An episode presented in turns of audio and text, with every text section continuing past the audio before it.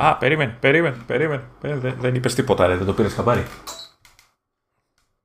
Θέμα να το παίρνεις εσύ χαμπάρι. Εγώ δεν ακούω φορά ακουστικά, ρε.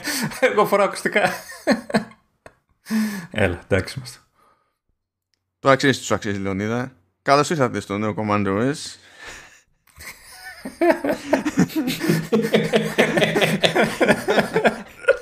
έτσι, έτσι, πάει, έτσι πάει, Λεωνίδα. Εδώ έχουμε βέβαια, είναι three-way το πράγμα. Έχουμε ξαναφέρει ως καλεσμένο το, το Δημήτρη Μπίζα του Current Driver και Oversteer και, και τα λοιπά. Γεια σου Δημήτρη Μπίζα. Γεια σας, γεια σας. Καλησπέρα. Ε, έχουμε ένα κοινό note εδώ η, η τριάδα και το έχει ονομάσει ο Μπίζας The Bizas Experience και νομίζει ότι αυτή θα είναι, αυτός θα είναι ο τίτλος του επεισοδίου. Δεν θα είναι αυτός ο τίτλος του επεισοδίου. Δεν θα σου πω ποιος θα είναι ο τίτλος του επεισοδίου θα τον πάθεις όταν θα έρθει η ώρα να τον πάθουν και όλοι οι άλλοι μαζί. Οπότε... Ξέρεις ότι το, το, τον καλούμε συχνά και στο τέλο δεν θα μας μιλάει. Έτσι. Θα, θα μας ρίξει καμιά μούτσα καμιά ώρα και θα μας πει Δεν με παρατάτε, έχω και δουλειές να κάνω. Δηλαδή... Όχι, όχι. Κοίτα, εγώ πάντα θα ακούω τη φωνή του γιατί κάθε Κυριακή βράδυ τον μοντάρω. Δεν με γλιτώνει εμένα. ναι, εντάξει, αλλά γλιτώνει εμένα που είναι μεγάλο πράγμα αυτό, έτσι. Δηλαδή. λοιπόν, αυτή τη φορά δεν έχουμε να κάνουμε με επικαιρότητα και τέτοια πράγματα. Έτσι κι αλλιώς έχει μπει ο Αύγουστος. Θα πάνε να κουρευτούν ε, στις χώρες που δεν νιώθουν από Αύγουστο και 15 Αύγουστο και δεν συμμαζεύεται. Τώρα, εντάξει. Η αλήθεια είναι ότι ο Δημήτρης δεν μπορεί να κουρευτεί. Είναι ένα θέμα αυτό. Αλλά. αλλά.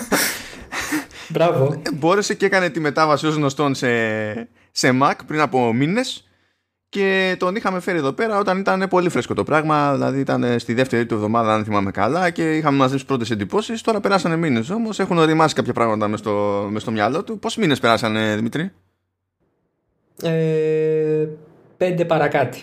Έχουμε κλείσει σχεδόν μισό χρόνο δηλαδή. Κούλε. Πέντε παρακάτι. Και εδώ θα κάνω μια ερώτηση που μπορεί να οδηγήσει στο φινάλε του επεισοδίου. Μπαμ μπαμ. Ε, το έχεις ανοί... το έχεις ανάψει από τότε καθόλου; Τι είναι να το ανάψει. Ξέρω εγώ το χρησιμοποιείς καθόλου. Έχεις γυρίσει σε, Windows και το έχεις ακουμπήσει που σαν δίπλα και λες: Έχω και Mac. Όχι, καθόλου, σε καμία περίπτωση. Αλλά κάνω ιδιαίτερη χρήση, θα το πούμε στη συνέχεια. OK. Okay. Εγώ πάντως έκανα προσπάθεια να γλιτώσει ο κόσμος να τελειώσει αυτό το επεισόδιο. όχι, όχι. Coolness λοιπόν, οπότε είπαμε να τον φέρουμε εδώ πέρα που είναι ακόμη φρέσκος στο, στο οικοσύστημα τουλάχιστον στη μπάντα του Mac βέβαια γιατί με iPhone και iPad μπλέκει περισσότερο καιρό εντάξει. Και να δούμε πώς του φαίνεται μετά από παραπάνω τριβή το, το πράγμα. Γιατί εμείς έχουμε ξεχάσει πώς είναι όπως είχαμε ξεχάσει και πώς είναι να πρωτομπαίνουμε σε αυτό το, το οικοσύστημα. Οπότε κάνουμε κέφι τέτοιου είδους εμπειρίες και τέτοιου είδους συζητήσεις. Τώρα θα σε αφήσω Δημήτρη έτσι για να νιώσεις ότι ψευδός βέβαια ότι έχεις τον έλεγχο σε αυτό το επεισοδιο να ξεκινήσεις με βάση τις δικές σου σημειώσεις. Και απλά στη, στην πορεία εγώ και ο Λεωνίδας θα φροντίζουμε να ζήσει ένα βατρελό. Πολύ ωραία. Ε, δεν, ε, έρχομαι με ανοιχτό mindset σε αυτό το επεισόδιο. Δεν έχω κανένα πρόβλημα δηλαδή να δεχθώ τις ε, πύρινες ερωτήσεις αυτού του διδήμου. Όπως επίσης δεν τους φοβάμαι κιόλας γιατί έχουμε πλέον κάνουμε, είναι η τρίτη μας εκπομπή μαζί. Α, καταρχάς, ε, ένα πολύ μικρό backstory ότι για όποιον δεν είχε ακούσει εκείνο το πρώτο επεισόδιο ε, Windows user για όσα χρόνια τέλος πάντων χρησιμοποιώ υπολογιστή τουλάχιστον τα τελευταία 7-8 ε, σε κατάσταση που να καταλαβαίνω τι κάνω ενώντας ε, και δουλειά κτλ. Ε, οπότε το MacBook ε, και δηλαδή στην ουσία το macOS μου ήταν τελείως άγνωστο και ελεκτικά είχα επαφή σε επίπεδο ή κάποιου φίλου ή στη σχολή ας πούμε είχαμε Mac κάναμε κάποιο είδους μοντάζ εκεί πέρα κτλ. Πολύ λίγα πράγματα όμως. Οπότε η είσοδος μου στο λογισμικό ήταν πάρα πολύ ε, ας πούμε παρθένα με την έννοια ότι δεν, έχω ιδέα, δεν είχα ιδέα τι να περιμένω. Εδώ δεν ήξερα καν shortcuts, βασικά shortcuts πώς δουλεύανε μέχρι να κάτσω μερικές μέρες να τα μάθω. Α, και το έκανα με το MacBook Air M1 ε, το οποίο ε, θεώρησα πολύ καλή επιλογή για, και για τον M1 που πραγματικά έχει βγει προ, πρόσωπος σε αυτά που είπε ότι θα, θα κάνει και μπορεί να κάνει, θα το δούμε και αυτό στην πορεία.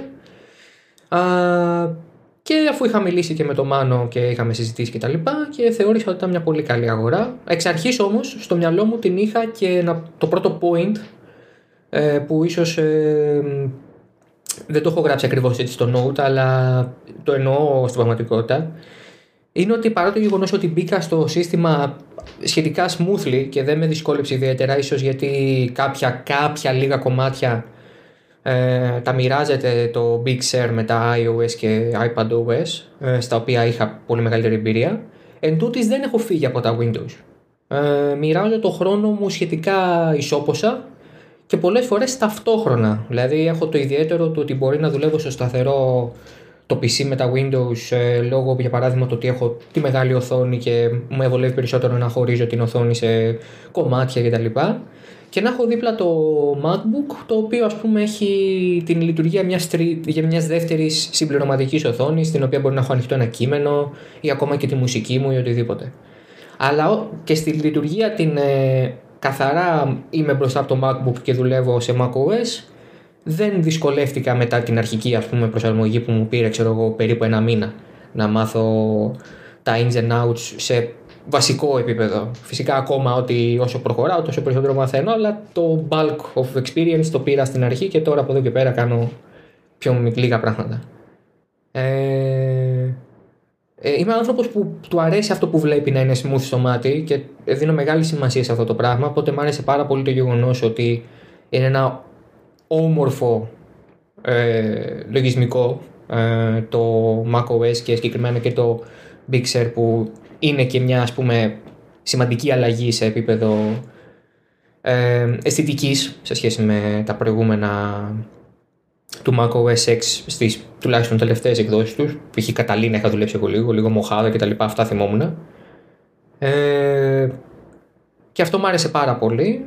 Ε, και αυτό σε καθαρά επίπεδο λογισμικού το οποίο το χάρηκα ιδιαίτερα και ήταν και ένα από τα πράγματα τα οποία με έκαναν μέσα σε όλους τους άλλους παράγοντες χρηστικότητας να κοιτάξω και για MacBook και όχι για παράδειγμα για ένα πολύ καλό στα ίδια λεφτά Windows laptop γιατί κατά τα ψέματα υπάρχουν στα χίλια και ευρώ Windows ε, laptops που θα κάνουν τη δουλειά τους που θέλω και με το παραπάνω αλλά όχι ήθελα MacBook και macOS ε, στο σύστημά μου. Ε, οπότε δεν ξέρω αν θέλετε να μας σταματήσετε εδώ και να συζητήσουμε γι' αυτό γιατί μετά έχω να κάνω σχόλια κυρίως για το για το hardware του πράγματος και για τον M1 που έχω να πω τα καλύτερα. Ε, έχω μια απορία πάνω στη, στην περιγραφή που έχεις για τη χρήση που, ε, που χρησιμοποιείς και Windows και, και Mac. Ε, έχεις σκεφτεί το ενδεχόμενο, έχεις προσπαθήσει ίσως να συνδέσεις στη μεγάλη οθόνη το laptop και να έχεις ένα μηχάνημα με δύο οθόνες, ε, αλλά ένα μηχάνημα, να είναι όλο Mac. Ή, ή χρησιμοποιείς πράγματα που είναι μόνο Windows και δεν μπορείς να, να το αποχωριστείς, ας πούμε. Όχι, δεν έχω το hardware για να κάνω κάτι τέτοιο.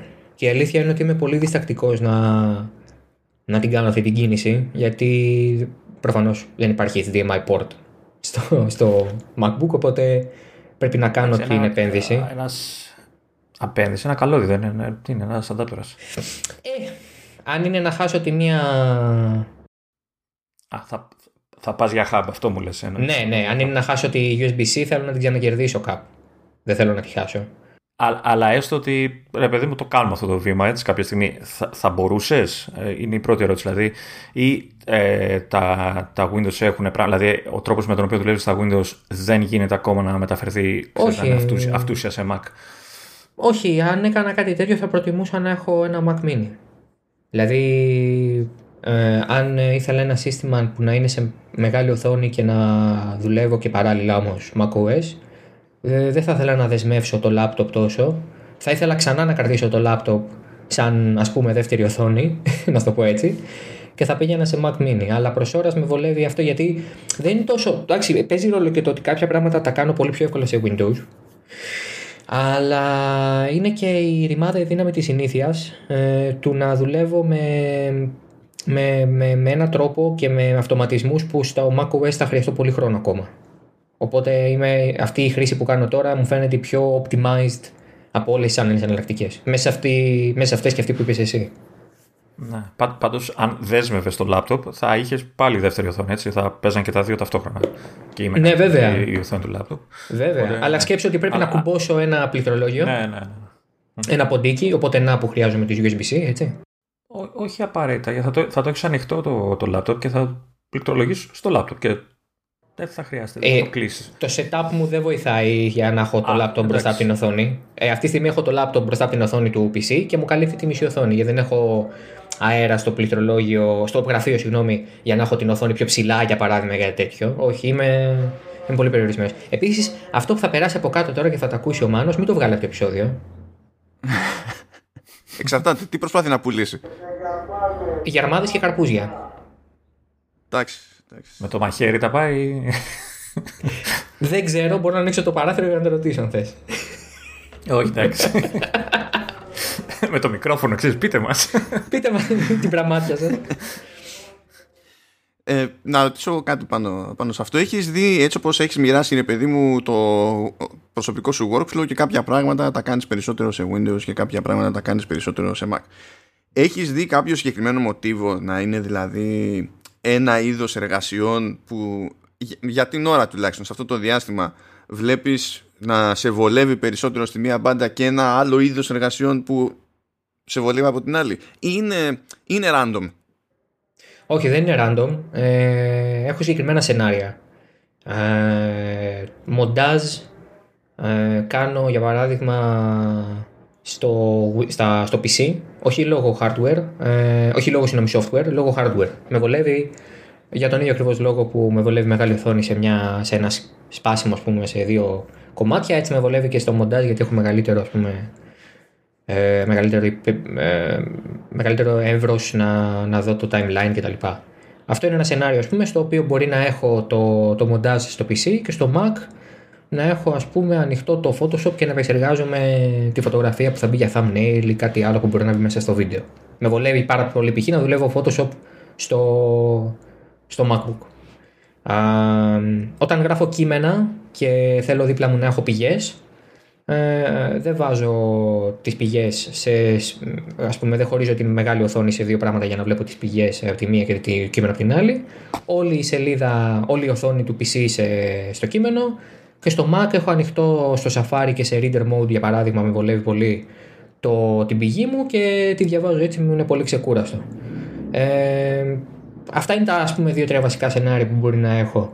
Ε, ή αν ε, είναι να μιλήσω με σένα για παράδειγμα που μιλάμε πολύ με messages με βολεύει πάρα πολύ να μην ε, πρέπει να φέρω το κινητό που με φορτίζει εκείνη την ώρα. Ανοίγω δίπλα το MacBook, ε, κάνω τη δουλειά που κάνω στο PC. Αν μου στείλεις ένα message ή οτιδήποτε και είμαστε σε επικοινωνία εκείνη την ώρα, σου στέλνω εκείνη την ώρα. Δηλαδή είναι κάποια τέτοια πραγματάκια. Είναι λίγο σαν να έχει σε κάποια, σε κάποια, όχι σε όλα, γιατί προφανώς δεν είναι η ίδια υπολογιστική δύναμη, σε κάποια πράγματα σαν να έχει αντικαταστήσει το iPad που έχω. Ε, το οποίο φυσικά είναι μεγάλο ατού γιατί εδώ δεν έχουμε να κάνουμε απλά με μια οθόνη, έχουμε να κάνουμε και με πληκτρολόγιο και trackpad ε, και μου είναι πολύ πιο ευχάριστο. Τέτοιες δουλειές έκανα και με το iPad πριν, απλά τώρα το έχω πάει σε άλλο level γιατί μπορώ να κάνω και δύο-τρία πράγματα που δεν γίνονται εξορισμού. Είτε με τον ίδιο τρόπο είτε και καθόλου σε, στο iPad της 8η γενιάς που έχω εγώ το, το, το entry level που λένε του 19. Οπότε ναι. αυτό, που, αυτό που λες ότι με το που έκανες το πέρασμα σε, σε MacBook άλλαξε ο τρόπος τον οποίο χρησιμοποιείς στην ουσία το iPad; ε, είναι ένα σενάριο που έχω ακούσει από πολλές μεριές και από άτομα που είναι παραδοσιακά ρε παιδί μου στο, στο οικοσύστημα. Έτσι κι αλλιώς δηλαδή έτσι κι αλλιώς είχαν Mac, έτσι κι αλλιώς είχαν iPad. Ακόμα και από άτομα που τέλος πάντων επέμεναν ότι έχει νόημα ε, το λεγόμενο multi-iPad ε, lifestyle το οποίο δεν δε δέχομαι καθόλου στη φιλοσοφία το concept ότι έχω, έχω πολλαπλά iPad, έχω τουλάχιστον δύο. Ε, και θεωρώ ότι στο ένα κάνω τις άλλε δουλειές και στο άλλο κάνω τις άλλες δουλειές. Γιατί στην ουσία είναι το ίδιο μηχάνημα και άντε να έχουν διαφορά σύνθεση, ξέρω εγώ. Τουλάχιστον στις περιπτώσεις που αναφέρομαι και έχω κατά νου δηλαδή για αυτά τα άτομα. Και ακόμα για αυτά τα άτομα που ήταν τέρμα φανατήλα, ρε παιδί μου, ότι προτιμώ να έχω πολλαπλά iPad από το να έχω, ξέρω εγώ, ε, πολλαπλούς Mac. Με, στην εποχή, στον πάσιμο εκεί το Apple Silicon με M1, αρχίζω και τους βλέπω και αγοράζουν Mac Mini, αγοράζουν M1 iMac και αρχίζουν και τους χρησιμοποιούν περισσότερο και ξαφνικά δεν είναι τόσο αναγκαίο το σενάριο με τα πολλαπλά iPad. Ως προς αυτό δηλαδή δεν, ε, σίγουρα δεν είναι μοναδικό αυτό το φαινόμενο, αυτή η τάση που, που περιγράφεις. Δημιουργεί νομίζω ένα άνοιγμα για θεωρητική συζήτηση κάποια στιγμή τέλος πάντων για το, σε, ένα, σε μια τέτοια αλυσίδα, σε ένα χρήστη που έχει δηλαδή πολλούς κρίκους της αλυσίδας που κάθεται με τα νέα δεδομένα ένα, ένα iPad αλλά παρότι και εσύ είσαι φρέσκος υποτίθεται στο, στο macOS κατά μία έννοια κάνεις ε, περνάς από μια φάση η οποία καταλήγει να είναι αρκετά γνώριμη και σε αυτούς που είναι αιώνες σε, σε macOS και στα, και στα διπλανά. Έχει, έχει λίγο το ενδιαφέρον το αυτό ότι οι παλιοί και νέοι τέλος πάντων καταλήγουν σχετικά εύκολα σε παρόμοιους προβληματισμούς σε ένα τέτοιο σενάριο. Anyway αυτό είναι για το βίτσιο μου. Νομίζω μπορούμε να προχωρήσουμε. Κάνε... Και ήθελες να πεις περισσότερο πράγματα για, για hardware τώρα; Ναι, ναι, ναι. Ε, γιατί έχω εντυπωσιαστεί περισσότερο για από το, από το λογισμικό. Ε, καταρχάς, ο M1 είναι το μοναδικό πράγμα το οποίο μου έχει πει μια εταιρεία τεχνολογική ότι θα δουλέψει με τον χ τρόπο και δουλεύει όντως με τον χ τρόπο.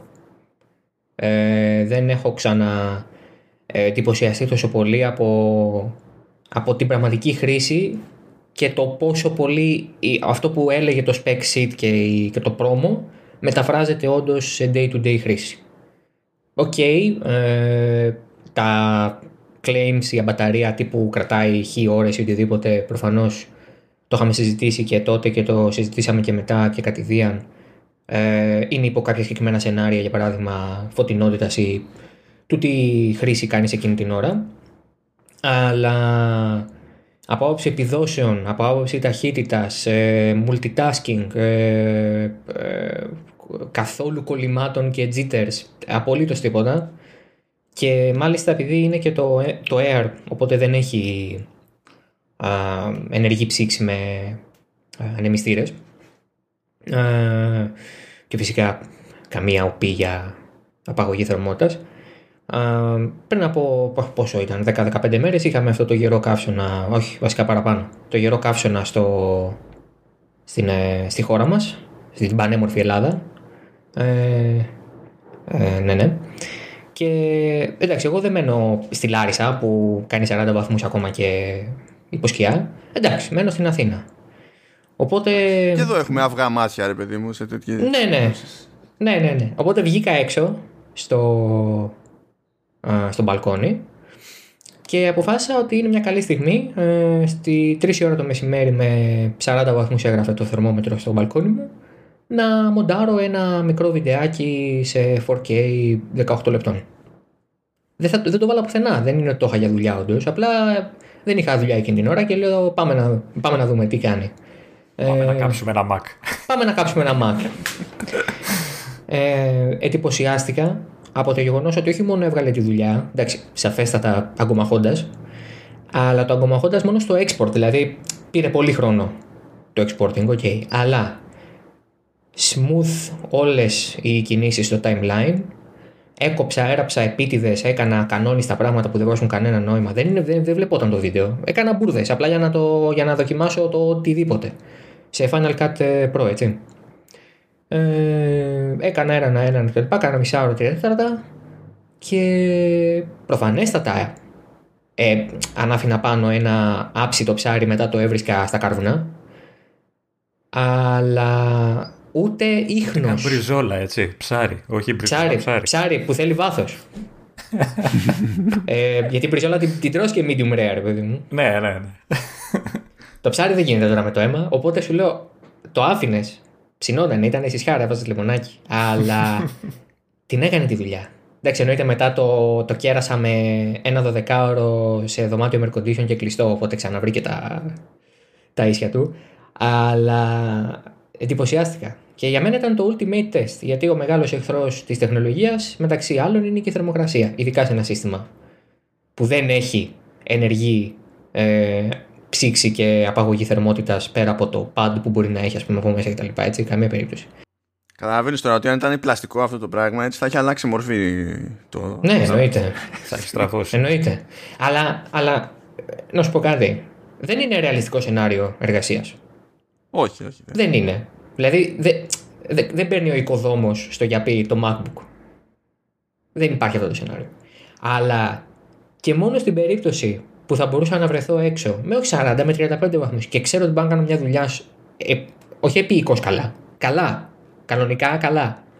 Εμένα με, με ικανοποιεί πάρα πολύ. Και το φυσικά όταν λειτουργεί σε αυτές τις συνθήκες έξω, φαντάζεστε σε, σε τι κατάσταση είναι αυτή τη στιγμή στο δωμάτιο που είναι με air condition 25 και GG. Δηλαδή ε, είναι και δροσερό. Και αυτή τη στιγμή έχω πόσα πράγματα ανοιχτά έτσι. Την ηχογράφηση, ε, Skype, Note, οτιδήποτε. Ε, είμαι απόλυτα ικανοποιημένος. Ενδεχομένως μαζί με το Xbox είναι τα δύο πράγματα που έχω αγοράσει και ό,τι μου είπαν ότι τα κάνουν, το κάνουν. Οτιδήποτε άλλο έχω πάρει με έχει απογοητεύσει.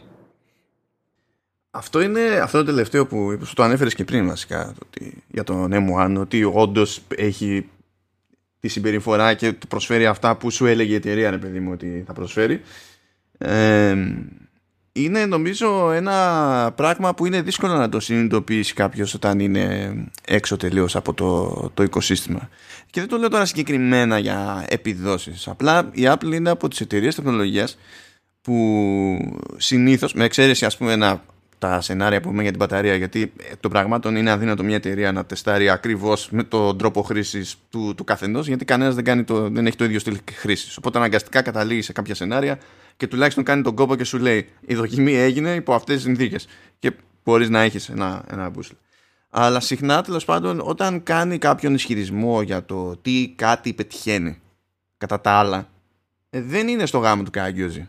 Ίσα ίσα δηλαδή που ε, σε μερικές περιπτώσεις ε, έχει, έχει φανεί ότι κάνει και under promise.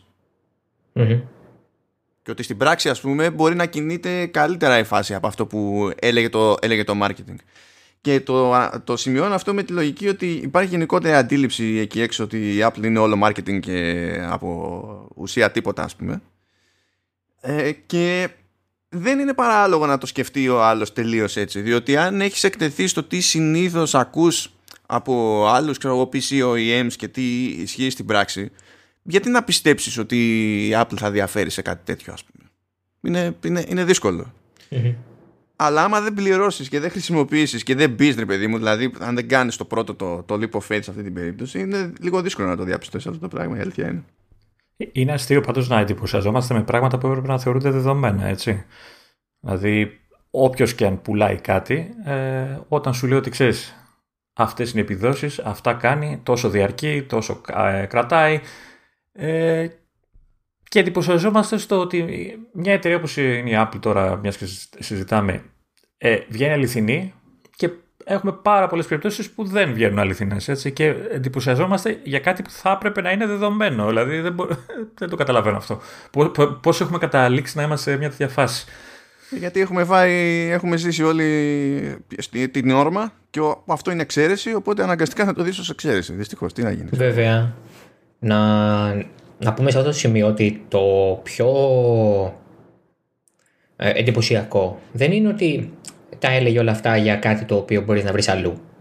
Που σημαίνει ότι αν έβγαινε σωστή, θα βγαίνει σωστή μόνο για, τον, για την πάρτη της. Δεν θα μπορούσε να το τσεκάρεις αλλιώς. Ο M1 δεν πωλείται δεν τον δίνουν σε άλλες εταιρείες. δεν είναι Intel. Ε, είναι, είναι specific. Είναι πολύ specific. Και θέλει, πρέπει πραγματικά να, αυτό που λέμε, να, να κάνεις την επένδυση εφόσον θες. Δεν κάνεις την επένδυση για να βγάλεις την Apple σωστή λάθος. Αυτό σημαίνει ότι έχεις όλα τα άλλα προβλήματα λιμένα. Εννοείται. Αλλά κάνεις την επένδυση και εγώ στο πίσω μέρος του μυαλού μου είχα πράγματι αυτό. Το, να δω ότι, βέβαια, επειδή όταν το πήρα εγώ, ε, είχαν αρχίσει ήδη ε, μερικούς μήνες οι πωλήσεις στον ε, M1 και υπήρχαν φυσικά YouTubers και reviewers και τα λοιπά που, κάνανε τις, ε, που δίναν τις απόψεις τους. Πράγματι το γενικό consensus ήταν ότι παιδιά ό,τι λέει το κάνει. Δηλαδή κάνει, κάνει deliver σε ό,τι έχει αναφέρει.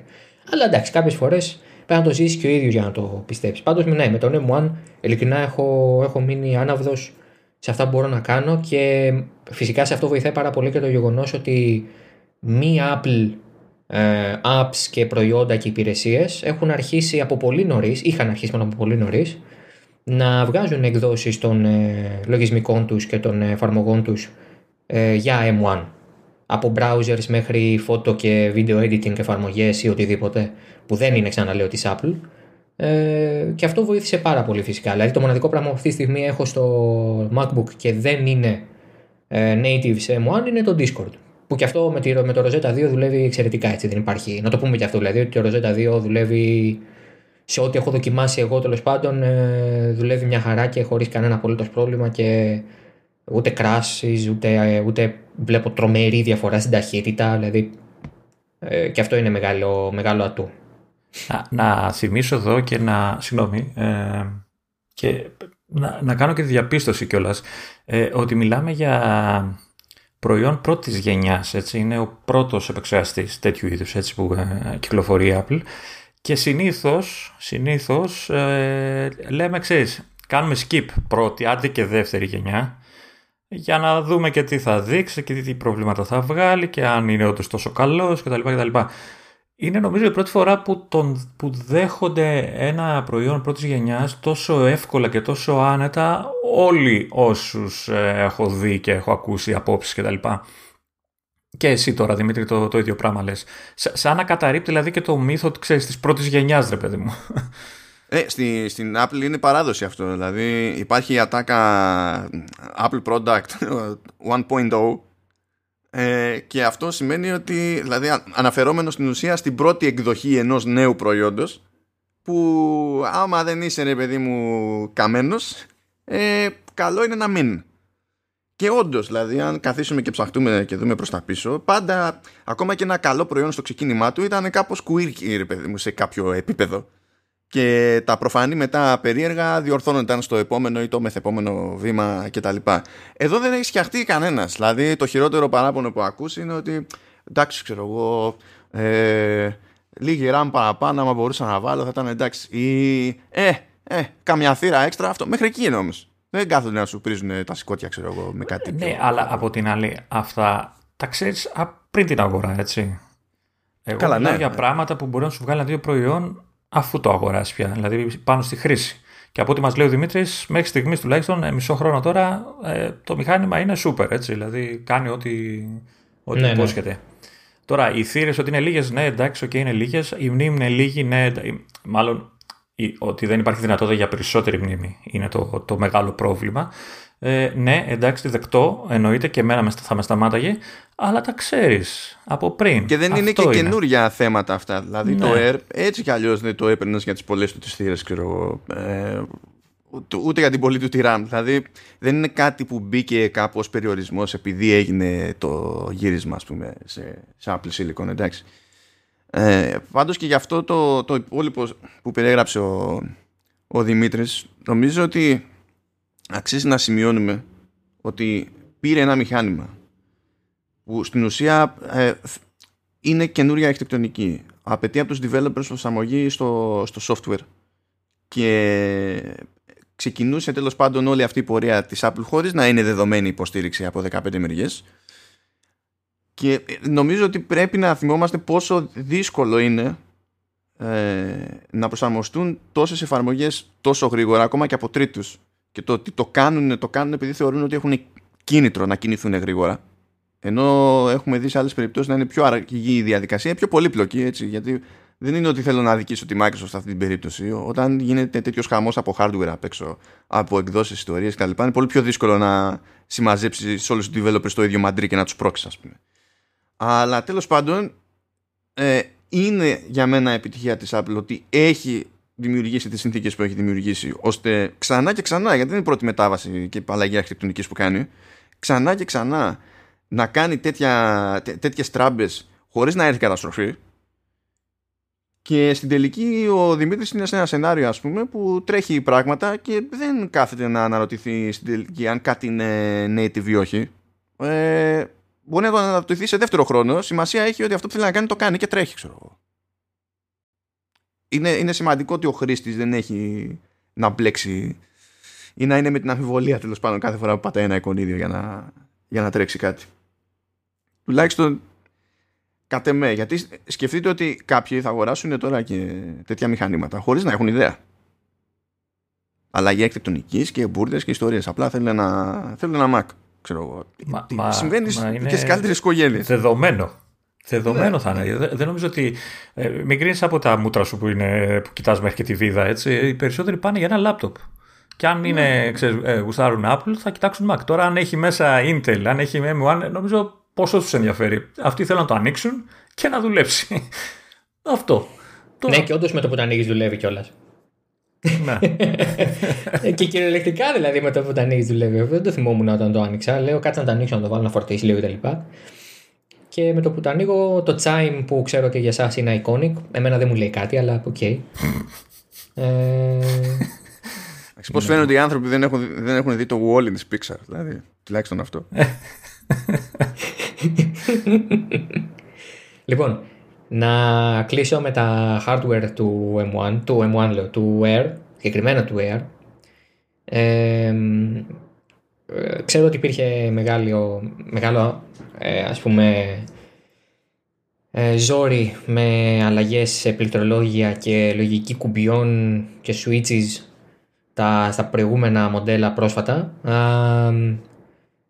αλλά ξέρω ότι τώρα έχουν γυρίσει σε αυτά που ήταν universally αγαπημένα και τα προτιμούσε ο περισσότερος κόσμος και όντως το πληκτρολόγιο και το γράψιμο και η πολλή ώρα στο πληκτρολόγιο ε, είναι πολύ ωραία εμπειρία. Δεν κουράζει καθόλου και καταλαβαίνετε ότι ε, η βασική δουλειά μου εμένα είναι να γράφω οπότε ε, αν είναι κάτι που μπορώ να κρίνω στο 100% και μπορώ να πω με ασφάλεια είναι ότι το πληκτρολόγιο είναι όντως ξεκούραστο και responsive και σωστό κτλ. Να πούμε φυσικά ότι είναι και το λόγω M1 και λόγω νέου μοντέλου έχει και το Globe Key το οποίο σε, σε εμά χρησιμεύει και για αλλαγή γλώσσας.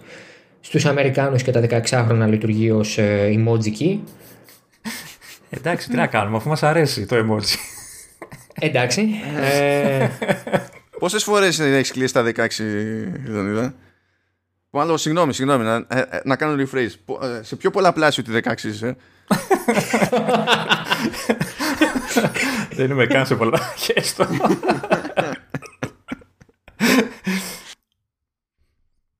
Ε, ε, ε, χαζή ερώτηση. Το Globe Key είναι και function key, δηλαδή ναι, λειτουργεί όπως λειτουργεί το κλασικό function key; Ναι. Okay. Ε, έτσι κάνω. Εγώ ψάχνα delete. Α, έτσι κάνεις delete, ναι, το, ε, κάνεις, το, το forward, δηλαδή, το... Globe και, ναι, globe και το κουμπί που εμείς ξέρουμε backspace, ναι, στα, αγγλικά, στα αγγλικά λέω, στο, στα Mac νομίζω λέγεται delete by default, αν δεν κάνω λάθος. Ναι, ναι. δεν ξέρω αν λέγεται καν, γιατί έχει ένα, εμένα έχει ένα βελάκι στο laptop, δεν ξέρω καν αν έχει... ναι, λέγεται delete, λέγεται delete. Απλά στα, στα μηχανήματα που έρχονται σε εμάς, Ευρώπη και τέτοια, τώρα δεν ξέρω αν είναι σε όλες τις ευρωπαϊκές χώρες, ε, δεν γράφει πάνω το delete. Αν πάρεις όμως αμερικάνικο Mac, γράφει πάνω delete. Έχουν κάτι τέτοια περίεργα που δεν ξέρω γιατί εξακολουθούν και διαφέρουν από εδώ και από εκεί. Αλλά τέλος πάντων. Αυτό. Συνεχίστε. Ε, trackpad. Πριν πας στο trackpad, να, να πω άλλο ένα μικρό σχόλιο για το πληκτρολόγιο. Είπες πριν ότι έχουμε γυρίσει ότι σε έκδοση που αγαπάει ο περισσότερος κόσμος και αυτά. Ξέρεις, δεν είναι θέμα γούστου. Απλά τα, οι νέες τεχνολογίες των πληκτρολογιών που βγάλανε πριν κάνα δύο μοντέλα δεν λειτουργούσαν. Έτσι, κολλάγανε. Δεν το, δεν το ξέρω καθόλου. Ξέρω ότι τα Scissor ήταν πάρα πολύ hated για τη χρήση τους. Όταν τώρα τα butterfly, τα butterfly. Τώρα έχει γυρίσει σε scissor. Εσύ είσαι σε scissor. Α, τα butterfly. Και ο Λεωνίδας είναι σε, σε scissor. Εγώ είμαι σε butterfly. Το οποίο μετά τη, την πρώτη ζημιά ε, είναι, είναι κομπλέ. Δεν έχει διαμαρτυρηθεί. Δηλαδή η επισκευή που μου κάνανε ήταν ακριβώς αυτό που έπρεπε. το οποίο έχει δημιουργήσει αυτό το περίεργο ότι εφόσον λειτουργεί όπως πρέπει να λειτουργήσει το, το δικό μου το Butterfly, το λατρεύω και όταν πέφτω στο καινούριο το Scissor που ε, έχει διαφορά λίγο στο, στο, στο πώς κάθεται το πλήκτρο ας πούμε, όταν το, το πατάω, το πώς κινείται, αν γέρνει λίγο ή περισσότερο κτλ. Ε, χάλιαμε λίγο αλλά είμαι καταδικασμένος να γυρίσω και εγώ σε Scissor, διότι έτσι όπως τα έκανε για χρόνια στην ουσία και είχε πρόβλημα η Apple, φυσιολογικό είναι να ρίξουν όλοι καντήλια και να ταυτίσουν τον ίδιο το μηχανισμό ε, με, με πρόβλημα. Γιατί από ζημιά σε ζημιά. Και για να το λύσω αυτό και να, σε αφήσω, να το κλείσω μάλλον σαν κύκλο και να αφήσω τον Λεωνίδα να εκφραστεί γιατί τον αισθάνομαι ότι σφίγγεται στην άλλη άκρη. Όχι, όχι, καθόλου. καθόλου, καθόλου.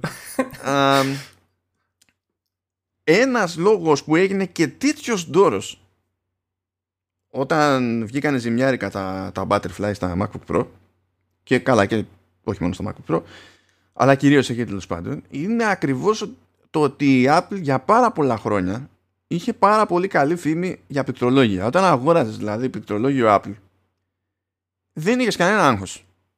Μπορεί να άλλαζαν πράγματα από γενιά σε γενιά, ξέρω εγώ κτλ.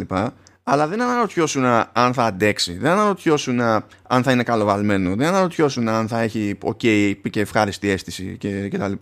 Δεν σε ένοιαζε το, το concept καθόλου. Δηλαδή, ακόμα και πιο φανατικοί, αν θα γκρινιάζανε για κάτι, ξέρω εγώ συνήθως, θα ήταν ε, ε, το πώς ε, είναι στοιχισμένα τα βελάκια στα MacBook Pro, ας πούμε, αν είναι συμπιεσμένα, αν είναι half height, αν είναι full height κτλ.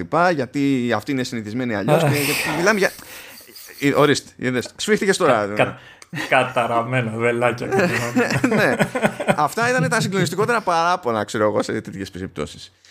Αλλά δεν είχε όσα χρόνια δηλαδή είμαι σε Mac δεν θυμάμαι να έχει παίξει τέτοια πατατιά με πληκτρολόγιο και ακριβώς λόγω του καλού προηγούμενου ήταν ακόμη πιο έντονο το κρά ακόμη πιο έντονο και τώρα εκφράσω, ε, ε, ε, είναι, όχι, όχι, δεν θέλω να πω κάτι. Απλά είναι, είναι λογικό, έτσι. Δεν, δεν μπορείς να νιώθεις άγχος και φόβο να πέσει ένα ψίχουλο στο πληκτρολόγιο, έτσι, κάτι, μια σκόνη, και να τρέμεις ότι δεν θα δουλεύει το πλήκτρο σε ένα μηχάνημα που έχεις επενδύσει χι χρήματα, έτσι. Ε, μπορεί να ταξίζει τα λεφτά του, μπορεί, μπορεί για οτιδήποτε, αλλά νομίζω ότι δεν το συγχωρείς εύκολα ένα τέτοιο ατόπιμα.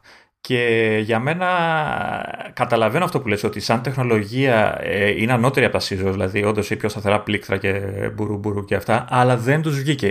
Και δεν καταλαβαίνω γιατί δεν το παλέψαν λίγο περισσότερο. Το κάνανε δηλαδή δύο γενιές, το ψιλοβελτιώνανε, αν θυμάμαι καλά έτσι, αλλάξαν δηλαδή κάποια πράγματα στο πληκτρολόγιο, αλλά δεν το λύσανε. Και τελικά το παρατήσανε. Τώρα δεν ξέρω αν ξέρεις, το παρατήσανε, Είδα, το έχουν βάλει πολλά σε μια γωνία κάποιον.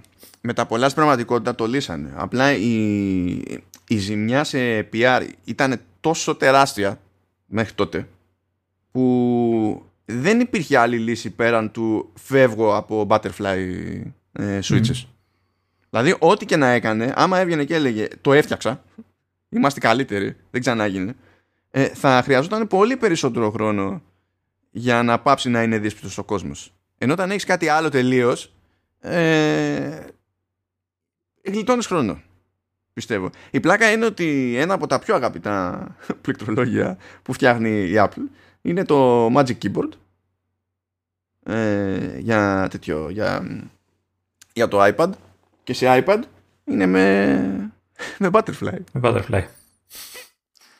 Αλλά είναι Αλλά το καλό. Επειδή είναι καλυμμένο αλλιώς, είναι με, με ύφασμα από πάνω και τέτοια και στην ουσία είναι μονομένο. Ό,τι και να ρίξει πάνω δεν μπορεί να μπει μέσα στο διακόπτη.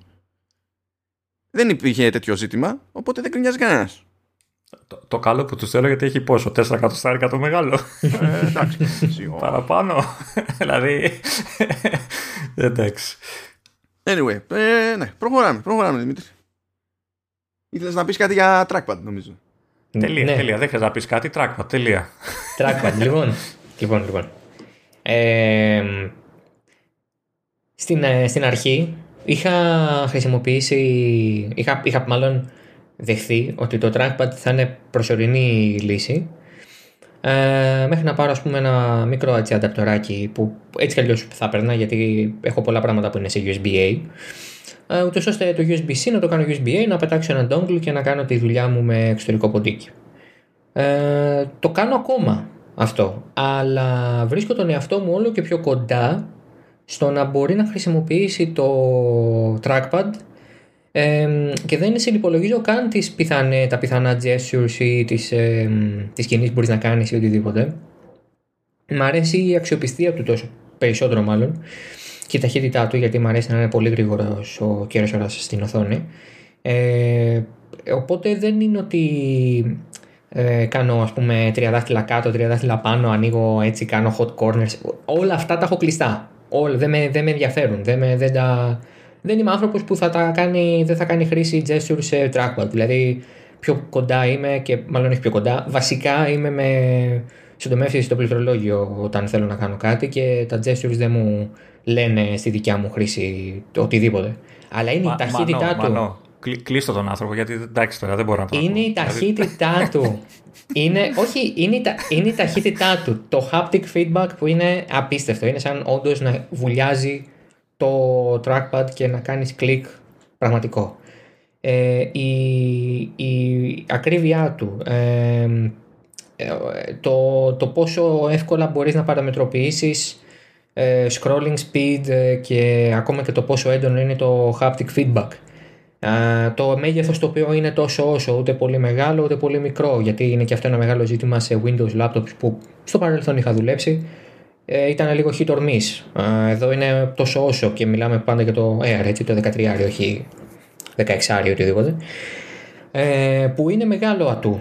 Ε, σε κάποιες φορές όμως ενδεχομένως, ε, δεν ξέρω, ανάλογα και τα κέφια καμιά φορά, δηλαδή αυτό είναι και λίγο όπως μου ήρθε, πετάω και τον dongle για ένα εξωτερικό ασύρματο ποντίκι. Δυστυχώς το ποντίκι που έχω και έχει Bluetooth για κάποιο λόγο, μάλλον λόγω εταιρείας ποντικού, δεν δέχεται να συνδεθεί με Bluetooth, οπότε μπαίνω σε αυτή τη διαδικασία. Αλλά δεν, είναι και τα δύο πολύ ευχάριστα, δεν το περίμενα όμως να είναι τόσο ευχάριστο το trackpad. Ε, βά, βάλε μια ανωτελεία εδώ και θα ξαναμιλήσουμε όταν με το καλό αποφασίσει να χρησιμοποιήσεις και τα gestures.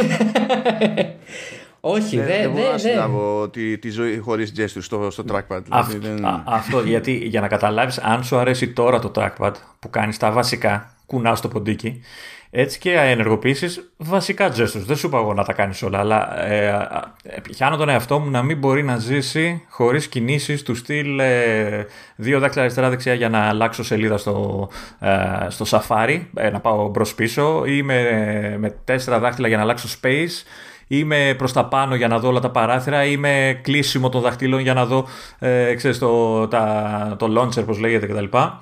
Ε, όταν θα αποφασίσεις να παίξεις, θα, θα ξανάρθουμε. Θα όλα, μας αυτά πεις. που, όλα αυτά που λες, όλα αυτά που λες ε, τα ζεις και εσύ και ο Μάνος γιατί το μοναδικό σας μηχάνημα είναι το Mac. Ε, σ- ε, όπως είχα πει και σε εκείνο το επεισόδιο, θα το επαναλάβω και τώρα γιατί δεν έχει αλλάξει. Στα Windows δεν υπάρχει αυτό το πράγμα. Ε, και είναι από αυτά τα στοιχεία που πιστεύω ότι δεν θα αποβάλω εύκολα όσο φυσικά χρησιμοποιώ καθημερινά παράλληλα με το macOS και τα Windows. Α, διότι- απλά Σου, σου θυμίζω ότι και εγώ έχουν περάσει βέβαια χρόνια, ήμουν στην ίδια φάση με σένα. Έτσι, και όταν Ναι, βρε. πήρα ε, λάπτοπ, ήταν από τα πρώτα πράγματα που υιοθέτησα το trackpad. Όχι, που όχι. Είχα, ή- ήμουνα τελείως αρνητικός στην έννοια του trackpad γιατί τα μόνα trackpad που είχα δοκιμάσει δεν είχα ποτέ, για κάποιο λόγο είχα πόντα- πάντα desktop αλλά όταν έπιανε το χέρι μου ε, ε, laptop Windows ε, και δοκίμαζα το trackpad ξέρεις, ήταν να το πετάξω δηλαδή δεν ήθελα ούτε να το βλέπω Ναι, είναι πολύ Εγώ hit or miss. ακριβώ το ίδιο θέμα, επειδή έχω, έχουν περάσει από το χέρια μου και ε, Windows laptop και τα λοιπά, δεν υπήρξε ποτέ εκεί πέρα trackpad που να συμπάθησα. Από τότε μέχρι σήμερα προφανώς έχει βελτιωθεί και εκεί η κατάσταση, αλλά νομίζω ότι είναι ενδεικτικό του ότι υπάρχει απόσταση και ότι δεν είναι τυχαίο ότι και η Apple έχει τη φήμη ότι έχει τα καλύτερα trackpads γενικά οπουδήποτε. Ναι. Εδώ πουλάει ξεχωριστά trackpad. Ναι, ναι, ναι. Ο, ε, ε, σκεφτείτε το εξής. Τώρα που ανακοινώθηκαν τα Windows 11, που τα συζητούσαμε τις προάλλες, ε, ε, με, ε, μία από τις απαιτήσεις, τουλάχιστον στην περίπτωση των, των laptop, ε, είναι απέτηση για precision touchpad. που πριν, ρε παιδί μου, ήταν, υπήρχε στα, στα Surface, που αυτό είναι συνδυασμός hardware και, και driver, αλλά πλέον στα, στα 11 αν είσαι OEM και θες να φτιάξεις μηχάνημα, ξέρω εγώ, και θα βάλεις Windows 11, είσαι υποχρεωμένος να έχεις πιο σόι trackpad. Ενώ πριν ήταν άγρια δύση. Και άμα δεν έδινες κερατιάτικα λεφτά, ας πούμε, τη βγάζαν όλοι τσίπικα και ήταν για πάντα σάπια. Δηλαδή μέχρι και η Microsoft είδε και από είδε. Και λέει δεν γίνεται, θα σας σύρω. Για να γίνει μάθημα. ερώτηση, ερώτηση, χα- χαζή ερώτηση συγγνώμη, scrolling πώς κάνεις; Ναι, αυτό Και ήταν εμείς. στα τέτοια. Λοιπόν, ο, κάτσε, δεν έχεις κάνει σωστά την ερώτηση, Λεωνίδα. Λοιπόν, Α, ε, γενικά scrolling ε, ε, έχετε το, το natural ή, ή, ή είστε ψυχοπαθείς και έχετε το, το παλιό το κλασικό; τώρα άμα πω θα βρίζεις Εννοείται ότι θα βρίζω, γι' αυτό έκανα έτσι, ε, διάλεξα αυτή τη διατύπωση. Γιατί αυξάνονται οι πιθανότητες να βρεις όπως οποιοδήποτε direction. Γι' αυτό, για πείτε μου. Ε, Δημήτρη, θες να πεις, μιας είσαι ο καλεσμένος. Καθυστερώ Συγγνώμη, εγώ. συγγνώμη, τώρα με μπερδέψατε. Έχω ανοίξει τις ρυθμίσεις του trackpad. OK. Εκεί που λέει scroll direction άνω κάτω τελεία natural είναι unticked. Ναι. Αυτό τι σημαίνει, ότι είμαι στο natural ή ότι δεν είμαι στο natural; Ότι δεν είσαι στο natural. Μπράβο. Ωραία. Αυτό Γιατί δεν είμαι στο natural; Γιατί Περίμενε. όταν πήγα σε κανονικό ποντίκι, αυτά τα δύο επικοινωνούν. Η ρύθμιση είναι ίδια. Οπότε αναγκαστικά το γύρισα σε μη natural προφανώς, για να μπορώ να κάνω scrolling κανονικά με τον τρόπο που κάνεις scrolling σε, στο ποντίκι. Οπότε ναι, συνεχίστε. Ε, no. Μ. Έχω, ε, η φάση με εμένα είναι η εξής. Όταν είμαι στο trackpad, unnatural. δεν μπορώ με τίποτα. Όταν είμαι με το ποντίκι, παίζει να το έχω και natural, δεν θυμάμαι. Να σου πω την αλήθεια τώρα, γιατί δεν το έχω και δίπλα μου. Στο ποντίκι Ε, natural. Τε- Δεν θυμάμαι να σου πω την αλήθεια πώς το, πώς το μπορεί, να- μπορεί να είναι και τα δύο. Μπορεί να το έχω και στα δύο unnatural. Αλλά έτσι όπως το έχω τώρα, ε, βλέπω, ναι, είναι ξετικαρισμένο από ότι δεν είμαι φυσικός άνθρωπος. Μάνο μπορείς να βρεις όσο θες. Έχω να Ε, κάνω ξα- με τέρατα εδώ, το, το καταλαβαίνετε. Θυ- θυμίζω, θυμίζω ότι ο άνθρωπος που παίζω με invert y, έτσι, ψη. Ναι, εσύ καλά. Α, Ειδικά και αν παίζει ενδεχόμενο να έχεις διαφορετική τη ρύθμιση για, για mouse και trackpad, πρέπει από όλους αυτούς που έχω ακούσει ότι αποφεύγουν το natural scrolling να είσαι ο πιο τραγικός που τε- δεν ξέρω. Δηλαδή, ο πιο με διαφορά όμως πιο τραγικός. θα στο επιβεβαιώσω εκτός podcast όταν αύριο ξέρω εγώ που θα είμαι στο ποντίκι γιατί το έχω στο, στο Mac Mini το ποντίκι ε, θα στο επιβεβαιώσω. Θυμάμαι ότι είχα κάνει μια τέτοια μπινιά σε κάποια φάση. Δεν θυμάμαι αν το κράτησα. Μην του τα λες αυτά, θα πάθει τίποτα. Ω, μα γι' αυτό τα κάνω γιατί το ξέρω ότι... Όχι, τώρα, τώρα εντάξει, άγνοια κινδύνου. Γιατί θα κάνουν αυτό που δεν πρέπει να κάνουν σε αυτές τις περιπτώσεις ποτέ οι άνθρωποι. Ε, Θα, θα, θα κάνουν μια συμπληρωματική ερώτηση. Why? γιατί ε, για κάποιο λόγο το θεωρώ natural να κατεβάζω τα δάχτυλα και να ανεβαίνει η σελίδα. Τι να κάνω; Η αλήθεια είναι ότι δεν είναι ο σωστός τρόπος. Δεν υπάρχει σωστός και λάθος τρόπος σε αυτά τα Αλλά- πράγματα. Αλλά, έτσι, α, μπράβο, σαν άλλη χολιγουντιανή ιστορία αγάπης, δεν υπάρχει σωστό και λάθος όταν μιλάει η καρδιά. Και η καρδιά λέει unnatural. Τώρα, αν ο Μάνος Βέζος θέλει να, να κάνει ε, ας πούμε preaching για το natural στοιχείο, μπορεί, αλλά δεν θα αλλάξει τι, αυτό που Δυσκολεύομαι να θέλουμε μην εμείς. κοπανίσω την κόγχη του ματιού μου πάνω στο, στην κάψα του μικροφόνου. Έτσι. Τα- Είναι, κρατιέμαι τώρα. Ε, εν τω μεταξύ, Λυπάμαι γι' αυτό. Και, και ξέρω και άλλο ένα λόγο που το γυρνάω, γιατί το έκανα τώρα, το γύρισα για έτσι για να σου δώσω μια αυτή. ε, αλλάζει και την κατεύθυνση δεξιά-αριστερά. Δηλαδή, όταν αλλάζω space, πλέον πρέπει να το κάνω αντίθετα. Δεν υπάρχει περίπτωση να το συνηθίσω αυτό το πράγμα. Ναι, ρε, Με εντάξει. τίποτα. ε, όλα αυτά τα θέματα είναι θέματα συνήθειας. Τώρα κακά τα ψέματα, εντάξει. Ναι, πέσα στον άλλον που με βρίζει. Όπου ο καθένας όπως έχει συνηθίσει. Δηλαδή, Δεν έχει εντάξει. τέτοια πράγματα στο μάνο. Έχετε ένα γραφείο, έχετε ένα γραφείο το οποίο είναι άδειο και βάζει μια κόλλα Α4 πάνω. Μια, μια απλή κόλλα Α4. Και θέλετε να τη φέρετε πιο κάτω. Τι, τι ρημάδα κίνηση κάνετε με το δάχτυλο; Πείτε μου. ναι, αλλά αυτό δεν, είναι, δεν κουνάει στη σελίδα. Δεν κουνάς άλλο πράγμα που είναι πιο μακριά. Δεν είναι το κουνάς ίδιο την ίδια σελίδα. πράγμα. Δεν είναι το ίδιο πράγμα. Εσύ έχεις πάρει το- την έννοια του desktop κυριολεκτικά όπως την παίρνατε τη δεκαετία του 80. Ποιο. Ποιος; Ο Μάνος. Α. Ε, αυτό είναι το, το metaphor στο computing παγκοσμίως. Παντού. Ναι, δεν χρειάζεται. Δεν χρειάζεται. Το, τε- η μεταφορά μπορεί να γίνει και αλληγορία. Δεν χρειάζεται να είναι μεταφορά κανονική. Ούτε, ούτε ε, να το παίρνουμε κατά γράμμα. Ωραία, θέλεις αλληγορία. Έτσι, παιδιά, όπω είναι στην πραγματικότητα, πηγαίνουμε από χώρα σε χώρα και η αριστερά στην πολιτική σημαίνει τελείως διαφορετικό πράγμα και η δεξιά και δεν ξέρουμε. Πηγαίνουμε, αλλάζουμε σύνορα και έχουμε μπλέξει τα μπουτια μας. Έτσι συμβαίνει και με το scrolling εδώ πέρα. Το κέρατό σας, δηλαδή, το αφήνω. και θα εκνευριστώ κι άλλο. Εντάξει. Ε, Λοιπόν. να, να, να φέρω τη συζήτηση στα σοβαρά επίπεδα που τη αρμόζει. Έτσι, δηλαδή, εντάξει, το ξεφτυλίσαμε. Ε, να, να πω κάτι που μου έτυχε σχετικά πρόσφατα. Όταν χρειάστηκε ένα Σαββατοκύριακο να, να, να φύγω εκτός έδρας και να δουλέψω με το λάπτοπ. Ε, ξέρεις, εξ, ολ- εξ ολοκλήρου ήμουν εκτός σπιτιού, ήμουνα με το λάπτοπ και έπρεπε να δουλέψω. Είχα καιρό να το κάνω γιατί και το 90% της δουλειάς μου το κάνω στο, στο Mac Mini. Ε, συ- συν- από συνήθεια, όταν ε, τυχαίνει τέτοια περίπτωση, ε, στην τσάντα του λάπτοπ πετάω μέσα και το, και το Magic Mouse. Γιατί, οκ, καλό το trackpad, σαν το ποντίκι δεν έχει, συνήθως αυτό λέμε. Για πρώτη φορά στα χρονικά έχω στήσει το μηχάνημα, έχω στήσει το mouse δίπλα και δουλεύω. οκ. Ε, και πιάνω τον εαυτό μου να, να το αγνοεί το ποντίκι. Γιατί το trackpad δεν ξέρω, ήταν πιο κοντά επειδή ήταν ξέρεις, στο πληκτρολόγιο του, του, του laptop και θα έγραφα εκεί κατευθείαν. Γιατί με βόλευε περισσότερο παραδόξως. Και στις φάσεις που το συνειδητοποιούσα, έλεγα: Ωραία, εσύ το ποντίκι να πιάσεις. Ε, δεν με βόλευε. και λέγω: Τι γίνεται; Ξέρεις, τι σε συμβαίνει; αυτό, σε αυτό καμιά φορά μπορεί να παίζει ρόλο ακόμα και η επιφάνεια. Γιατί εγώ στο γραφείο ε, έχω mousepad. Αλλά όταν πηγαίνω να δουλέψω σε, σε άλλη επιφάνεια, που δεν έχει φυσικά mousepad, ε, η πρώτη μου κίνηση είναι ούτε καν να σκεφτώ το ποντίκι. Οπότε παίζει και αυτό το ρόλο του. Αλλά φυσικά το trackpad, ναι, για να το κάνω round off, round up μάλλον και να ξαναγυρίσω πάλι εκεί που ξεκίνησα, είναι το trackpad, ενώ δεν είναι κατά αποκλειστικότητα η επιλογή μου, είναι πολύ, μου είναι πολύ πιο ευχάριστο από όσο περίμενα.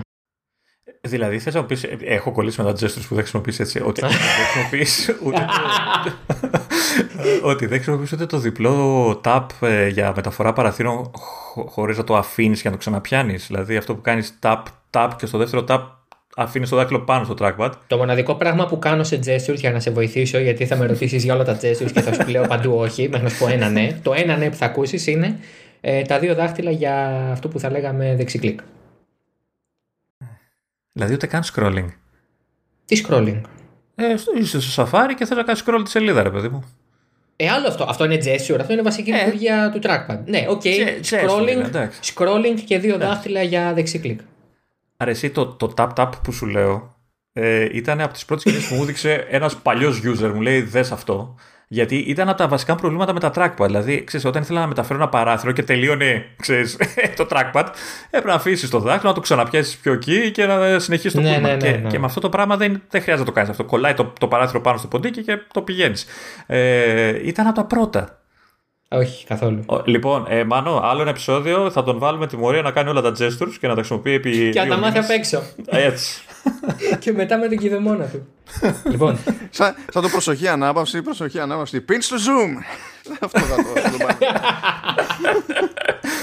Αλλαγή space τώρα. είναι gesture. κάτσε, κάτσε. Α, απορία ε, και το κλείνουμε εδώ για να προχωρήσουμε. Είναι gesture η παρατεταμένη, το παρατεταμένο πάτημα σε κάποια λέξη για να βγει το lookup. Αυτό είναι κλικ πιο πολύ. Είναι. Εντάξει. Εντάξει, πάντως και αυτό το κάνω. Ορίστε, να, τρία. Α, έβγε. Εντάξει. Φτούσου. Κάποιες φορές το κάνω π.χ. για μετάφραση, ας πούμε. Ή γιατί ναι, π.χ. ναι, ξέρω. θες, ναι, δεν Ναι, θέλω να αυτά κάνω όλα είναι tap και δεξί να- κλικ ουσιαστικά. Είναι δεξί κλικ. Λοιπόν, Εντάξει. πάρα πολύ μιας και ωραία. είπες- Μιας και είπες lookup, Δημήτρη. Λοιπόν, εδώ στα, στη, στο note που έχουμε και λες κάπου κάποιες εφαρμογές ακόμα ε, έκανα lookup στο ακόμα. Γιατί, γιατί έτσι ρε παιδί μου. Και θέλω να σου πω ότι το αποτέλεσμα που μου έβγαλε εδώ σε preview το, το macOS ε, είναι ένα post από το Instagram του Ninox Πολιτά. Κάνεις πλάκα, όντως. Όντως. Όντως. Όχι, δεν, δεν κάνω καθόλου βλάκα. Το δοκίμασα κι εγώ τώρα. Α, Εντάξει, έτσι, το έβγαλα έτσι κι εγώ γίνονται τώρα. τα ατυχήματα στη ζωή γενικά. Αυτό. Να, ορίστε αυτό. Α πούμε να μην το χρησιμοποιήσω το gesture. Είδε που σε, κατα... σε κατα... ναι, ναι, καταλήγει. σε, σε φέρνει ενώπιον του Νίνο. Ε, λοιπόν, λοιπόν, λοιπόν. Πάμε, προχωράμε. Γιατί να μην νομίζει ο κόσμος εδώ πέρα ότι έπεσε σε ένα επεισόδιο που δεν χωράει κρά. Πάντα χωράει κρά. Είναι Ω, φυσικά χωράει από κρά. τις απολαύσεις της ζωής, οπότε πάμε. Λοιπόν, ε, το πρώτο μου ζήτημα και ένας από τους λόγους που δεν σταματάει η χρήση σε Windows είναι ότι κάποια πράγματα φυσικά δεν μπορείς να τα βρεις σε macOS αν τα έχεις δουλέψει σε Windows. Ε, για παράδειγμα, εγώ δουλεύω πάρα πολύ καταγραφή οθόνης ε, με ήχο. Εξ ορισμού σε macOS για να το κάνεις αυτό θες τρομερό workaround Με, με ήχο, τι, πώς το εννοείς με ήχο; με ήχο από αυτό που προβάλλεται και παίζει στη, στον υπολογιστή. Με Α, το Quick OK. Time δεν το κάνουμε, ρε Μάνο. Το έχω ψάξει, θέλει να, στην ουσία να, να του δώσεις μια πηγή ήχου καινούρια με προγράμματα τα οποία δεν είναι optimized για M1 και πολλές φορές δεν δουλεύουν. Το έχω δηλαδή παλέψει με διάφορα tutorials και δεν το έχω καταφέρει. Εγώ γιατί θυμάμαι ότι το QuickTime το κάνει. Δεν το κάνει με ήχο. Πρέπει να κατεβάσεις εφαρμογή η οποία να τρέξει, να φτιάξει ένα καινούριο driver. driver. Δε, δε, Πηγή δεν ήχου. το θυμάμαι, οπότε δεν ξέρω να σου το πω. Τέλος Όχι, πάντων, όχι. ναι, οκ. Για παράδειγμα το OBS ε, Studio που έχω στο, σε Windows για να κάνω καταγραφή και ήχου και εικόνας δεν δουλεύει εδώ, δουλεύει μόνο σαν ε, εικόνα. Αυτό είναι ένα από τα παραδείγματα, ας πούμε. Και είναι ένας από τους λόγους, για παράδειγμα, όταν έχω καλεσμένο σε podcast, ε, είναι τρελό πρόβλημα να γράψω σε macOS, ε, σε MacBook. Πρέπει να πάω στα Windows. Γιατί έχω τρόπο να κάνω. Δεν έχω hijack, όπως εσείς, ε, yet. Οπότε πρέπει να κάνω όλη αυτή την κατάσταση. Υπάρχει λύση σε αυτό το δεύτερο σενάριο, ειδικά. Στο πρώτο δεν έχω βρει ακόμα αξιόπιστη λύση, οπότε είναι ένα στοιχείο. Το... Αυτό λοιπόν είναι το ένα θέμα. Το άλλο θέμα είναι ε, σε περίπτωση εφαρμογών κτλ. Ότι. Όχι μόνο σε περίπτωση εφαρμογών, να το πάω αλλιώς. Ε, για μένα είναι μεγάλο θέμα να μπορώ να έχω μεγάλο εμβαδόν στα μάτια μου. Θέλω να έχω μεγάλη οθόνη. Ε, δεν είμαι άνθρωπος που έχει 32 ultra wide, μια 24 έχω στο, στο PC, στα Windows, αλλά είναι τόσο όσο για αυτό που θέλω να κάνω. Οπότε αυτό έρχεται και κουμπώνει στο θετικό μεν ότι το, το MacBook κάνει εξαιρετικά τη δουλειά της δεύτερης οθόνης, αλλά δεν μπορώ να με φανταστώ σε αυτή τη φάση να βγάλω ε, παραπάνω από μία ή δύο μέρες σερή μόνο με αυτό. Εκεί είναι το σενάριο που ανέφερε πριν ο Λεωνίδας που είπε αν, ε, πας αν μάλλον βγάλεις καλώδιο για να κάνεις ε, προβολή της οθόνης του MacBook σε μεγάλη οθόνη κτλ. Αυτό είναι ένα σενάριο που θα με βόλευε στο μέλλον, προς ώρας όμως δεν γίνεται. Έχω προσπαθήσει να βγάλω, ε, ε, πώς το λένε, ε, δεύτερη σερή μέρα δουλειάς χωρίς να ανοίξω καθόλου το PC, άρα χωρίς να είμαι σε μεγάλη οθόνη, να είμαι στη 13 ε, και εκνευρίστηκα από το πόσο μικρό real estate είχα για τον τρόπο που δουλεύω εγώ. Έτσι. Αυτό είναι και προσωπικό θέμα, δεν, είναι, δεν, δεν το αναφέρω ε, συνολικά. Ε, ερώτηση, ε, την έχω, το, έχω, το αναφέρω και παρακάτω στο Note. Ε, μήπως με sidecar και το iPad που έχεις σε βόλευε να πετάξεις πράγματα, ξέρεις, δίπλα. Όχι, όχι, όχι. Δεν είναι αυτό το θέμα μου. Το θέμα μου είναι ότι αρχίζω και κουράζομαι. Ε, με αρχίζει και με κουράζει ε, το μέγεθος δεν είναι τόσο. Από ένα σημείο και μετά πάβει να είναι θέμα τι μπορώ να σπάσω για να μοιράσω την οθόνη και να κάνω τη δουλειά μου efficiently όπως έχω συνηθίσει και γίνεται ξεκάθαρα θέμα κούρασης. Ενώ η 24 είναι μεγαλύτερη, δεν είναι καλή ποιότητας σε density, δηλαδή είναι πιο καλή η ανάλυση της οθόνης του MacBook, αλλά για μένα μεγαλύτερη σημασία έχει το μέγεθος. Ε, και αυτό ακούστηκε πολύ λάθος. Αλλά εννοώ για την οθόνη. Κά- κάτι μου λέει πάντως ότι δεν θα αργήσεις να σκεφτείς το ενδεχόμενο για επένδυση σε κάποιο hub ε, ή Όχι, οτιδήποτε. Ε, ε, σου μιλάω ειλικρινά ότι προτιμώ να μαζέψω λεφτά να πάρω Mac Mini. Στο λέω ειλικρινά ότι με βολεύει, σκέφτομαι σοβαρά εφόσον βρω τρόπο να κάνω δύο-τρία πράγματα που σε Windows ακόμα τα κάνω πολύ πιο άνετα και με μεγαλύτερη άνεση και ευκολία και χωρίς καν να το σκεφτώ. Όταν βρω τη λύση και σε αυτό, είναι πολύ πιο πιθανό να σπάσω το PC σε κομμάτια και με τα λεφτά που θα πάρω μαζί με κάτι που θα έχω μαζέψει εγώ να κάνω την αγορά ενός Mac Mini M1, ας πούμε, που είναι τώρα πόσο 700 ευρώ. Ε, αλλά ναι, για μένα είναι μεγάλο ζήτημα. Και κάνω το λάθος στο Note και αναφέρω ότι πρέπει να ντεμπουτάρει με Pro. Έχει ντεμπουτάρει με Pro. Αλλά διορθώστε με, δεν είναι το 16, είναι το 16. Όχι, όχι, όχι. όχι. όχι όλα είναι τα, τα, τα πρώτα, τα μικρά τέλος πάντων. Δεν είναι βασικά καν το το legit το 13 το Pro. Στην ουσία, εδώ και χρόνια για λόγους που βγάζουν νόημα μόνο στην Apple. Υπάρχει ένα πιο φθηνό MacBook Pro που πάντα είναι πιο λυψό, ένα 13 μάλλον, πιο φθηνό 13 MacBook Pro που είναι πιο λυψό από ένα, το, το άλλο το 13 το MacBook Pro και το μοντέλο που έχει βγει με M1 είναι εκείνο το entry ας πούμε. Υπάρχει ακόμη με Intel 13 MacBook Pro που υποτίθεται ότι είναι πιο πάνω σε τιμολόγηση και, σε τιμή, ναι. και τα λοιπά. Εικάζω ότι κρατάνε τα 16 για όταν θα καταφέρουν ή ξέρω εγώ, φτιάξουν, να αλλάξουν controllers για να έχουν περισσότερες θύρες και ίσως και περισσότερη μνήμη. Ε, ίσως γι' αυτό τα κρατάνε. Ναι, σίγουρα, σίγουρα. Γενικά θέλει για να πεις ότι βάζω, βάζω chip σε αυτά τα μηχανάκια θέλει παραπάνω απ' όλα. Ε, είναι, είναι πρόβλημα τα, τα Pro-Pro, ας το πούμε έτσι, ρε παιδί μου, να έχουν το ίδιο ακριβώς ε, chip με τα, με τα entry. Όχι απλά επειδή, ξέρεις, αφήνει μια εντύπωση περίεργη, αλλά διότι πολύ απλά εκείνοι που θα επενδύσουν στα, στα πιο ακριβά και ακόμη περισσότερο στο 16 έτσι, θέλουν άλλα πράγματα. Δηλαδή το 16 ο άλλος το έπαιρνε, ας πούμε, επειδή είχε και discrete GPU. Ναι. Μάνι μάνι πρέπει να κάνεις άλλα πράγματα για να εξυπηρετηθεί αυτός, ρε παιδί μου. Έτσι. Ε, αντίστοιχα είχε άλλου level ε, CPU σε τέτοιες περιπτώσεις ε, έχει ίδια, και τελείως άλλο ταβάνι σε RAM έτσι δεν γίνεται πρέπει να τα καλύψω αυτά τα, τα πράγματα Πάντως, να γυρίσω αυτό που είπε έλεγε πριν ο Δημήτρης για το μέγεθος οθόνης, έχω την εντύπωση ότι έχει αργήσει να ξεκολλήσει από τις 13 inches η Apple. Θα έπρεπε να το αυξήσει λίγο το. και ειδικά από τη στιγμή που το design και η τεχνολογία της επιτρέπει να κρατάει τον γενικότερο όγκο στα ίδια επίπεδα και απλά να μεγαλώνει την οθόνη. Ε, νομίζω, θα μου πεις είναι θέμα κόστους, αλλά νομίζω ότι έχει αργήσει. Οι 13 inches όντως, παρά την καλή ανάλυση και κουλουπού κουλουπού, έχουν, ε, νομίζω έχουν μείνει αρκετά πίσω σε αυτό το θέμα. Πάντως σε αυτό το κομμάτι δεν ξέρω πώς θα το εκλάβει κάποιος. Μπορεί ε, κάποιος να πει ότι συμφωνώ διαφωνώντας ή ότι διαφωνώ συμφωνώντας. Υπάρχει το, το εξής ζήτημα. Ε, και εγώ ζορίζομαι με τις 13 ίντσες και είμαι κάθε μέρα στις 13 ίντσες έτσι. Ε, το, το καταλαβαίνω αυτό το πράγμα ταυτόχρονα τίθεται το θέμα της ε, φορητότητας. Να λέω φορητότητα, όχι πόσο εύκολα το κουβαλάς. Γιατί και το 16 στην τελική εύκολα το κουβαλάς. Τι, επειδή θα είναι πόσο πιο βαρύ είναι, πόσο πιο μεγάλο είναι. Στην τελική, αν έχει κάποιος τσάντα μεταφοράς, τι σοή τσάντα μεταφορά πήρε που είναι τόσο τσίμα τσίμα, ας πούμε. Δεν, αυτά δεν είναι τα δύσκολα τα ζητήματα. Αλλά το, είναι πάρα πολύ εύκολο να έχεις πρόβλημα σε αεροπλάνο.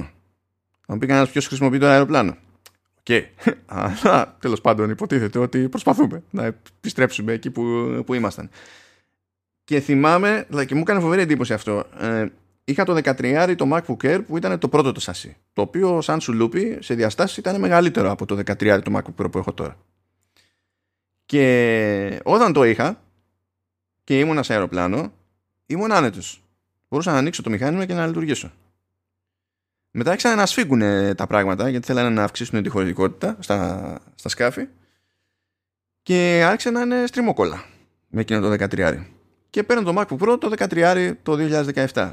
Και λέω, Α, ωραία, καλή φάση. Και όντως ήμουν πιο άνετος. Μπορούσα, ρε παιδί μου, να το, να το ανοίξω και να πω ότι εντάξει, μπορεί να φτάσει η οθόνη εκεί που πρέπει, το να μην κάνω εγώ ακροβατικά σε περιορισμένο χώρο και δεν χρειάστηκε να περάσει πολύς καιρός και κατέληξα με αυτό το ίδιο σιλούπι ε, ασχέτως εταιρείας ε, να καταλήξω πάλι στριμωγμένος. Εντάξει, είναι όμως είναι μια αρκετά ιδιαίτερη περίπτωση, έτσι. Ε, ε, ναι, ότι είναι συγκεκριμένο το σενάριο, ναι, ισχύει ότι είναι συγκεκριμένο το, το σενάριο, δεν, δεν αντιλέγω, αλλά δεν είναι και σενάριο που απασχολεί στην πραγματικότητα, ξέρεις, έναν χίλιους. Ε, και κάπως πρέπει να έχει μια εταιρεία πρόταση σε ένα μέγεθος MyJevel εκεί πέρα. Αλλά βέβαια και τώρα που έχεις 13, ακόμα και αν πεις ότι δεν πάει να, ξέρεις, να παίξει με τα περιθώρια και να το κάνει λίγο μεγαλύτερο να το πάει 14, πες ότι πιάνει το 13 αυτό και χρησιμοποιεί τα περιθώρια που είχε για να το κάνει ακόμη πιο μαζεμένο, ρε παιδί μου. Ε, Νομίζω ότι μπορούμε με ασφάλεια να υποθέσουμε ότι αν ένα πράγμα ε, προσπαθήσουν να πετύχουν αεροπορικές είναι να μας τριμώξουν ακόμη περισσότερο στο, στο economy class και να είναι, ξέρεις, να είναι χαμένη υπόθεση για πάντα το πράγμα. Οπότε οι λύσεις είναι δύο. Business class και μεγαλύτερα αεροπλάνα πέραν αυτού του χαβαλέ, γιατί εντάξει, business class, ε, ε, κοντεύουν οι διαφορές για business class να φτάσουν σε κόστος που να λες ότι ξέρω εγώ ας πάρω iPad καλύτερα. Αυτό πήγα να πω. Η Apple σου δίνει την επιλογή για κάτι πιο μικρό. Πάρε ένα 11,9 iPad. iPad ε, είναι αρκετά ok. Είναι, είναι σχεδόν η μοναδική λογική εναλλακτική σε ένα τέτοιο σενάριο. Μέχρι να πεις θέλω το keyboard. Εκεί αρχίζει και γίνεται περίεργη η φάση πάλι. Αν, έτσι και, ειδικά αν πάρεις Magic Keyboard, γιατί το Magic Keyboard κρατάει το, το iPad λίγο στον αέρα και θέλει άλλο χώρο κάθετα προς τα πάνω. Και δεν το έχω δοκιμάσει αυτό να δω σε ένα τυπικό σενάριο, ρε παιδί μου, σε, σε πτήση τι παίζει, αλλά δεν μπορώ να φανταστώ μια εταιρεία, όχι την Apple, την οποιαδήποτε, να μην μπαίνει στη διαδικασία, έστω σε ένα μοντέλο, ρε παιδί μου, να προσπαθεί να, να σε καλύψει σε κάτι τέτοιο και όχι τίποτα άλλο όταν πηγαίνει η, η Apple έχει σχεδόν δικό της τέτοιο έχει, έχει συμφωνία με αμερικανική αεροπορική έχω ξεχάσει με ποια είναι ε, και κάνει σε αιτήσια βάση εκατοντάδες εκατομμύρια τζίρο ε, σε εισιτήρια για πήγαινε έλα στην Κίνα και σε αεροδρόμια ας πούμε συγκεκριμένα έχουν ειδική μεταχείριση κατευθείαν οι, υπάλληλη της Apple και έχει προκρατημένα εισιτήρια. δηλαδή από, από πριν. Δεν είναι αποφασίζει κάποιος ότι θέλει να πάει και α, κλείνουμε ένα εισιτήριο. Είναι αποφασίζει κάποιος από την Apple ότι πρέπει να πάει στην Κίνα και υπάρχει ήδη εισιτήριο. ε, generic. Ε, για τη φάση. Ε, δεν νομίζω να είναι του, του στυλ ε, δεν φτιάχνουμε ένα προϊόν που να μας βγάζει την πίστη καθώς πηγαίνουμε πέρα εδώ σαν τα διάολια. Τέλος πάντων, τώρα είναι καμένη συζήτηση αυτή. Α, δεν, δεν μπορώ να φανταστώ ιδανική λύση. Είναι λίγο weird. Παρότι και εγώ σφίγγομαι με τις 13. Ξεκάθαρα. Δηλαδή, σφίγγομαι. Συνεχίστε, συνεχίστε. Λοιπόν, Κοιτάς, σα εκτροχίασε τη φάση. λοιπόν, το τελευταίο μου point από αυτά που έχω ετοιμάσει εγώ έχει να κάνει με, το, με την μπαταρία. Αλλά όχι με την μπαταρία αυτή καθ' αυτή που αναφέραμε και πριν. Ότι είμαι απόλυτα ικανοποιημένος ακόμα και στα όχι τέλεια σενάρια που κυρίως είναι αυτά στα οποία δουλεύουμε περισσότεροι, έτσι. Α, αλλά δεν μου αρέσει που κάποιες εφαρμογές και καμία εξ αυτών δεν είναι τη Apple βεβαίως, τρώνε πάρα πολύ μπαταρία. Για παράδειγμα, ε, λόγω του ότι δουλεύω ακόμα σε Windows PC, δεν γίνεται να σταματήσω να χρησιμοποιώ άλλο browser εκτός του Safari. Αυτή τη στιγμή χρησιμοποιώ Chrome. Α, γιατί, γιατί φυσικά κάνει sync ε, τα πάντα όλα, οπότε είναι σαν ε, το πιο απλό πράγμα. Βάζω στο reading list ένα κείμενο που θέλω να διαβάσω αργότερα στο PC και το βρίσκω στο MacBook χωρίς να έχω κάνει το απολύτως τίποτα. Ενώ σε περίπτωση Safari, φυσικά αυτό δεν μπορεί να συμβεί ακριβώς γιατί δεν υπάρχει Safari για Windows. Ούτε κάποιο extension για Chrome που τέλος πάντων να μπορεί να συγχρονίσει με Safari. Οπότε... Ε, ε, εγώ να συμπληρώσω ευτυχώς που δεν υπάρχει Safari, γιατί αν θυμηθούμε πώς ήταν ο Safari στα Windows. Ναι, ναι, ναι. Καλά, ναι. Επομένως, ε, μπορώ να χρησιμοποιώ Safari και να μην μου βγάλει κανένα warning όταν πατάω στο widget της ε, μπαταρίας ότι το ότι τρώει πολύ μπαταρία και με το που ανοίγω το Chrome και κάθεται και δουλεύω τα πρώτα 15 λεπτά πατάω στην μπαταρία και βλέπω ότι these apps use significant energy και σου λέει ας πούμε ότι είναι ο Chrome και δεν είναι μόνο ο Chrome, είναι και το Discord που δουλεύω αρκετά Και, και φαντα- φαντάσου ότι το Chrome έκανε πρόσφατα update για αυτό το πράγμα. Έτσι, υποτίθεται ότι το έχουν βελτιώσει. Σκέψου πώς ήταν. ναι, και- όχι, το έχουν βελτιώσει. Ήταν το χειρότερο σε κατανάλωση ενέργειας και RAM. Τώρα το έχουν βελτιώσει, αλλά εξακολουθεί να είναι το χειρότερο σε κατανάλωση ενέργεια και RAM. Απλά είναι λιγότερο χειρότερο από πριν. Πάντα- από ό,τι πάντως ήταν και- πριν. Και εγώ είμαι αναγκασμένος να τον χρησιμοποιώ πολύ γιατί ε, καλώς ή κακώς πολλά μεταφραστικά εργαλεία που είναι web apps ουσιαστικά για κάποιο λόγο ίσως να λειτουργούν λίγο, λίγο καλύτερα στον Chrome ή σου- σου λέει και η εταιρεία προτιμήστε τον Chrome οπότε δεν την γλιτώνεις. Ε, Αλλά εντάξει. Δεν το πιστεύω ότι θα το ξεστομίσω αυτό το πράγμα, αλλά ε, δεδομένου ότι σχεδόν οτιδήποτε εκτός του Firefox χρησιμοποιεί το ίδιο engine με Chrome και σε πολλές περιπτώσεις υπάρχει συμβατότητα ακόμη και για Chrome extensions και τα λοιπά. Οπότε αν κάποιος έχει ένα περίεργο setup μπορεί να το μεταφέρει ας πούμε.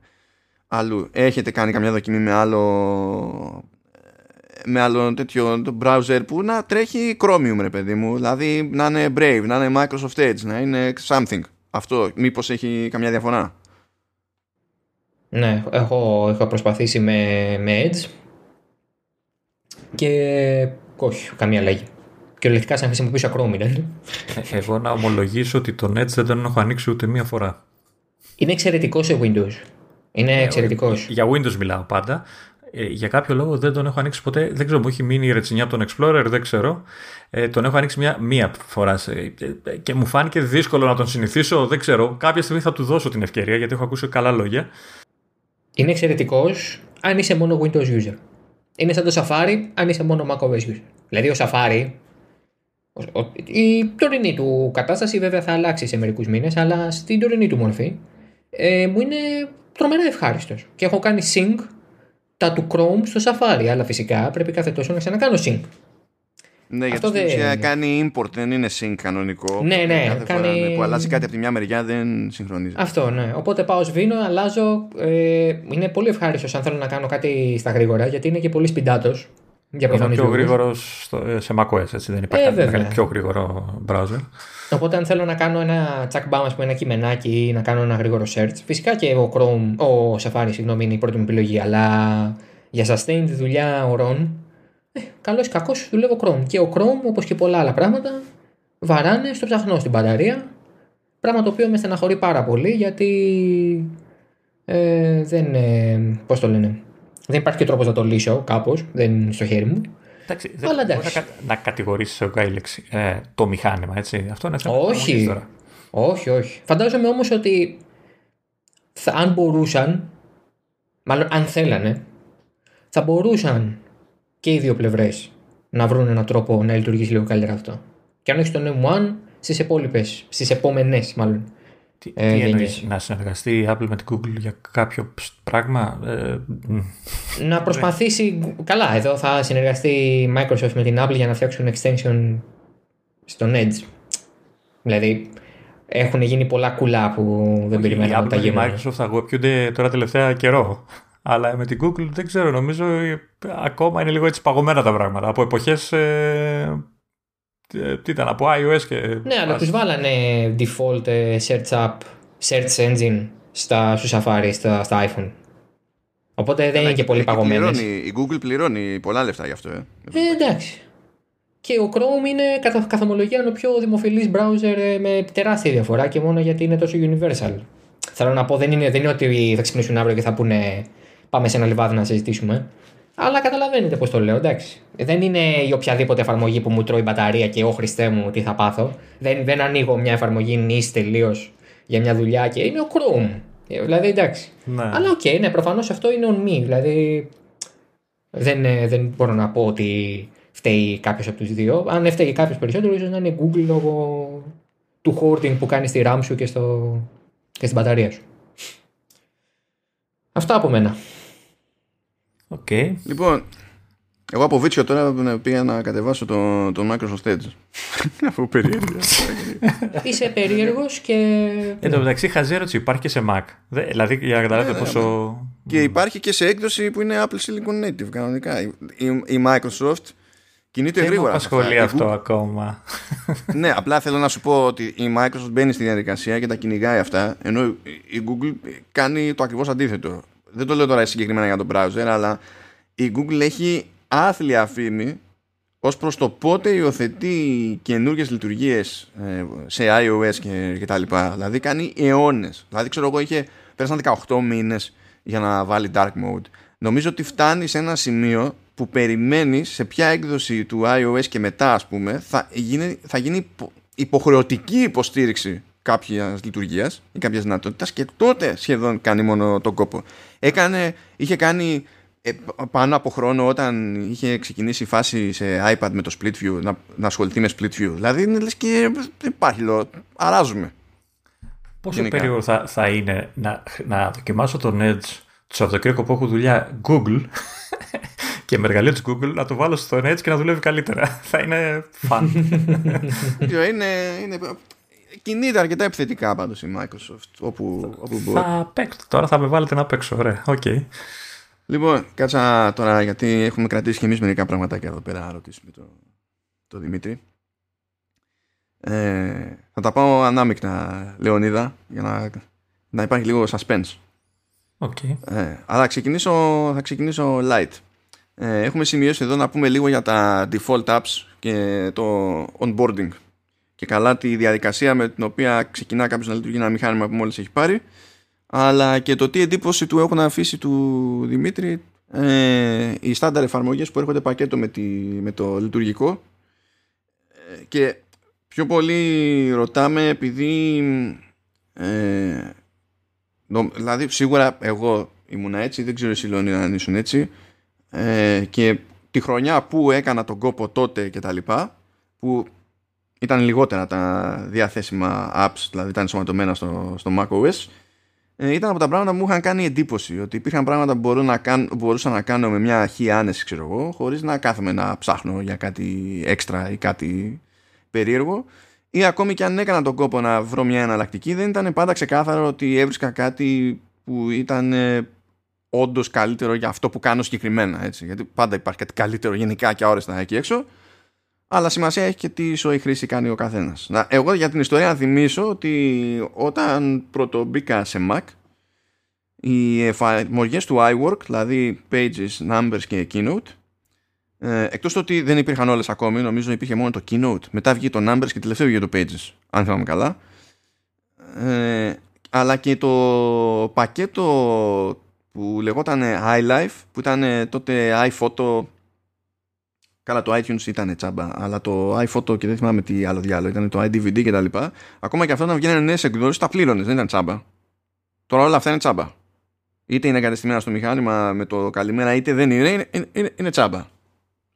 νομίζω το iWork ε, άλλαξε ε, όταν ε, μπήκα εγώ να είναι free. Νομίζω, θυμάμαι την ανακοίνωση δηλαδή. Ε, ε, κάπου εκεί, δηλαδή κοντά στο 15. Λίγο πριν, λίγο μετά, δεν θυμάμαι. Ε, ναι, OK. Okay. Έχεις, έχεις, Δημήτρη, δοκιμάσει έτσι αυτές τις εφαρμογές, δηλαδή το mail, το calendar ή ακόμα και τη suite, το, το iWorks, που εντάξει, δεν ξέρω αν θεωρείται default app, αλλά είναι της Apple, ξέρω εγώ, μαμίσιες εφαρμογές, ας το πούμε. Τα, τα έχεις παίξει καθόλου μαζί τους; Λοιπόν, το mail ε, το έχω για το εταιρικό, για τη δουλειά μου. Ε, μου φαίνεται πολύ εύχρηστο γι' αυτό. Ε, δεν βάζω τα προσωπικά μου email γιατί συνήθως ε, έχω σε tab ας πούμε, ανοιχτό αν χρειάζεται το mail κάτι τέτοιο, το Gmail για παράδειγμα. Ε, οπότε εκεί έχω το, το, το χρησιμοποιώ το mail για, για, το, για το mail που έχω στο current driver. Ε, το calendar δεν το δουλεύω, δουλεύω ανταυτού, αν μπορούμε να το πούμε έτσι, δουλεύω πάρα πολύ reminder. Δηλαδή βάζω tasks στο reminder και τα τρέχω έτσι και είναι κάτι που το, το, ε, το ε, έβαλα στην ε, ρουτίνα μου με το MacBook. Δεν το έκανα καθόλου σε, σε, όταν είχα μόνο το iPhone ή το iPad και με έχει βοηθήσει πάρα πολύ να θυμάμαι πράγματα και να μην πρέπει να το έχω στο νου μου ή οτιδήποτε. Οπότε δουλεύω έτσι. Γιατί δεν έχω πάρα πολλά. Νομίζω το calendar, η καλή του χρήση γίνεται όταν έχεις πάρα πολλά πραγματικά ραντεβού. Δηλαδή, όταν ε, ξέρεις ότι πρέπει την Τετάρτη στις 10 να πει μέσα στο τάδε πράγμα. Εγώ δεν δουλεύω έτσι. Ε, το μοναδικό μου ραντεβού είναι με το καφέ μου το πρωί. Δεν.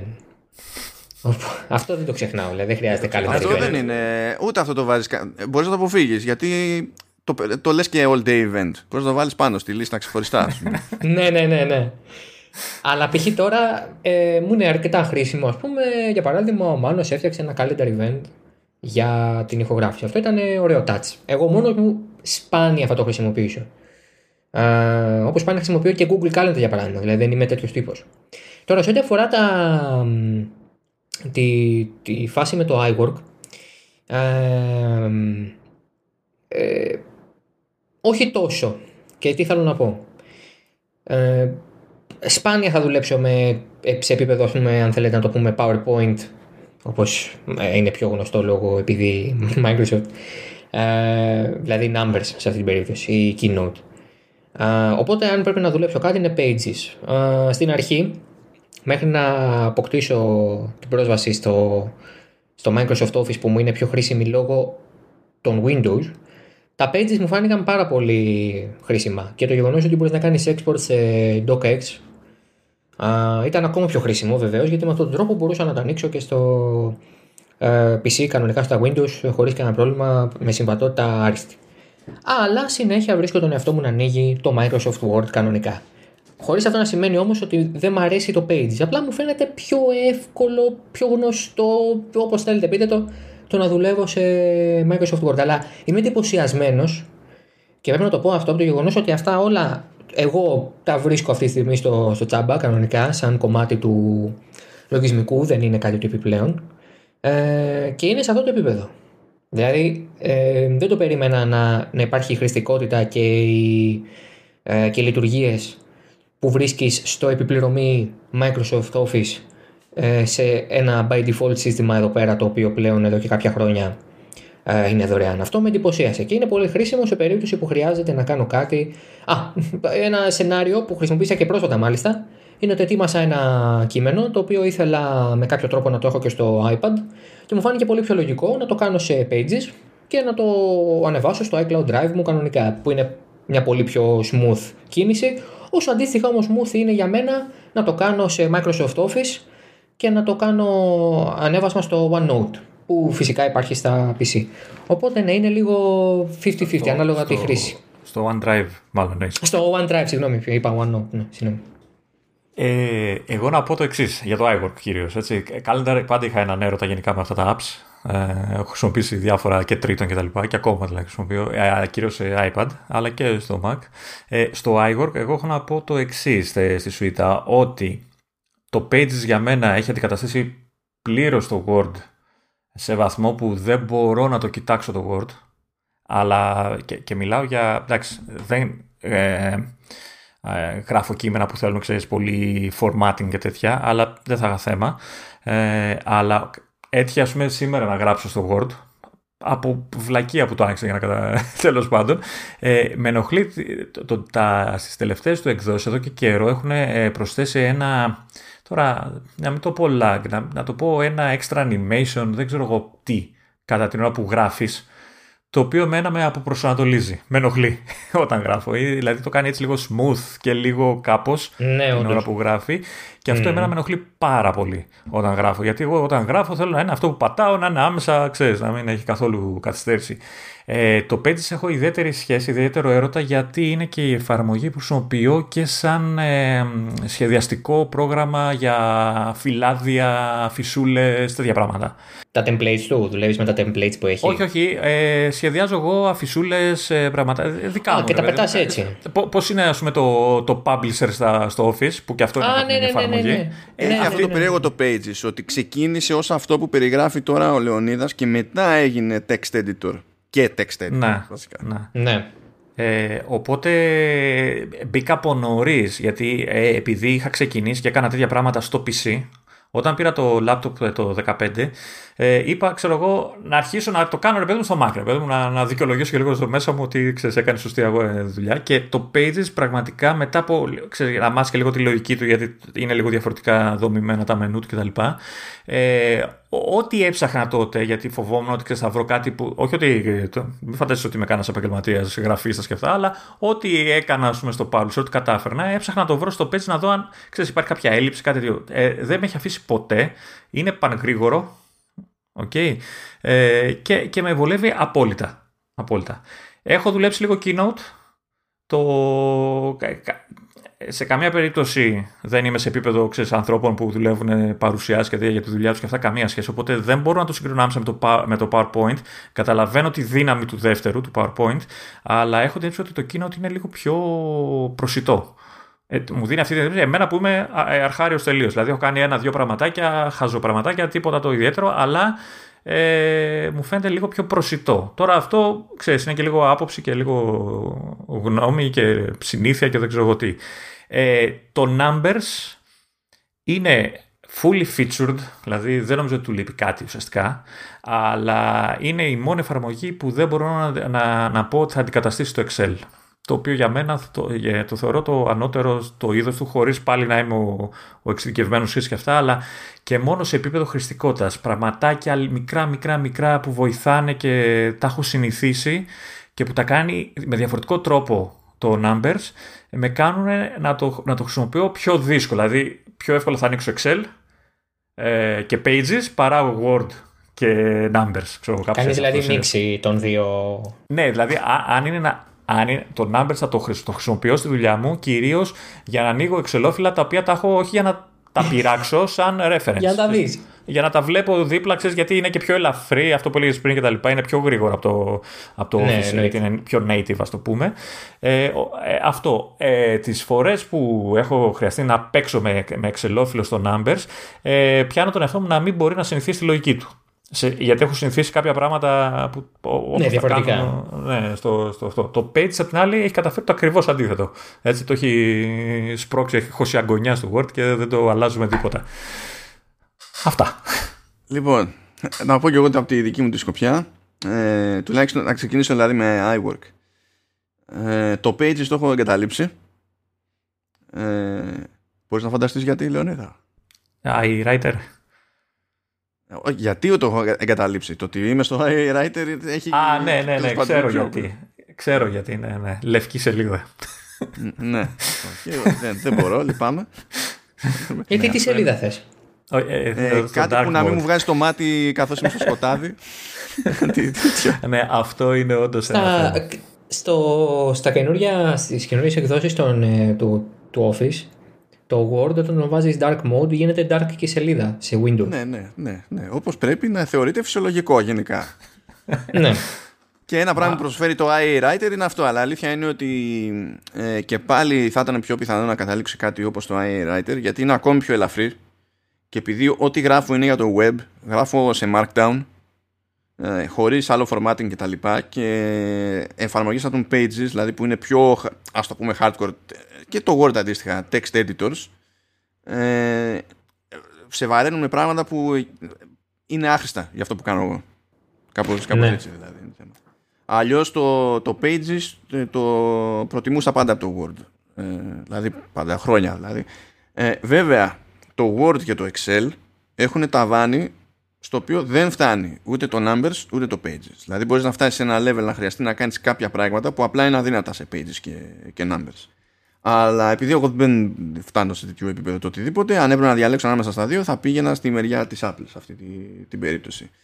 Ε, και μόνο που βλέπω πλέον αναγκάστηκα να πληρώσω το Office γιατί το χρειάζομαι, ρε παιδί μου, για συγκεκριμένη δουλειά και ανοίγω το Word και βλέπω το Word και τρελαίνομαι. Έτσι, δηλαδή, φτά, βλέπω όλα αυτά τα ribbons εδώ, 8.000 ε, εικονίδια κτλ. Και, και εγώ είμαι ο τύπος που βγάζει τα εικονίδια από το παράθυρο του Finder.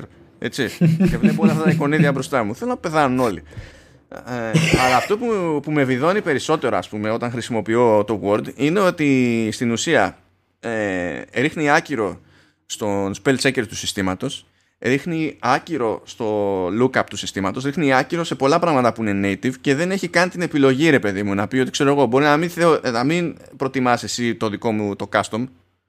Ε, ξετίκαρε εδώ να λειτουργεί το, το native και χρησιμοποιεί άλλα dictionaries για το, ε, για το spell checking κάνει, κάνει τα δικά του στο, στο σήμα του και όλα αυτά πάνω στη χρήση ρε παιδί μου καταφέρνουν και είναι ένα τσικ πιο αργά άρα σε κάθε περίπτωση με ενοχλεί την, ε, τη φάση. Να, να, πω απλά ότι το spell check του Word όμως είναι ανώτερο σε επίπεδο πληρότητας, έτσι.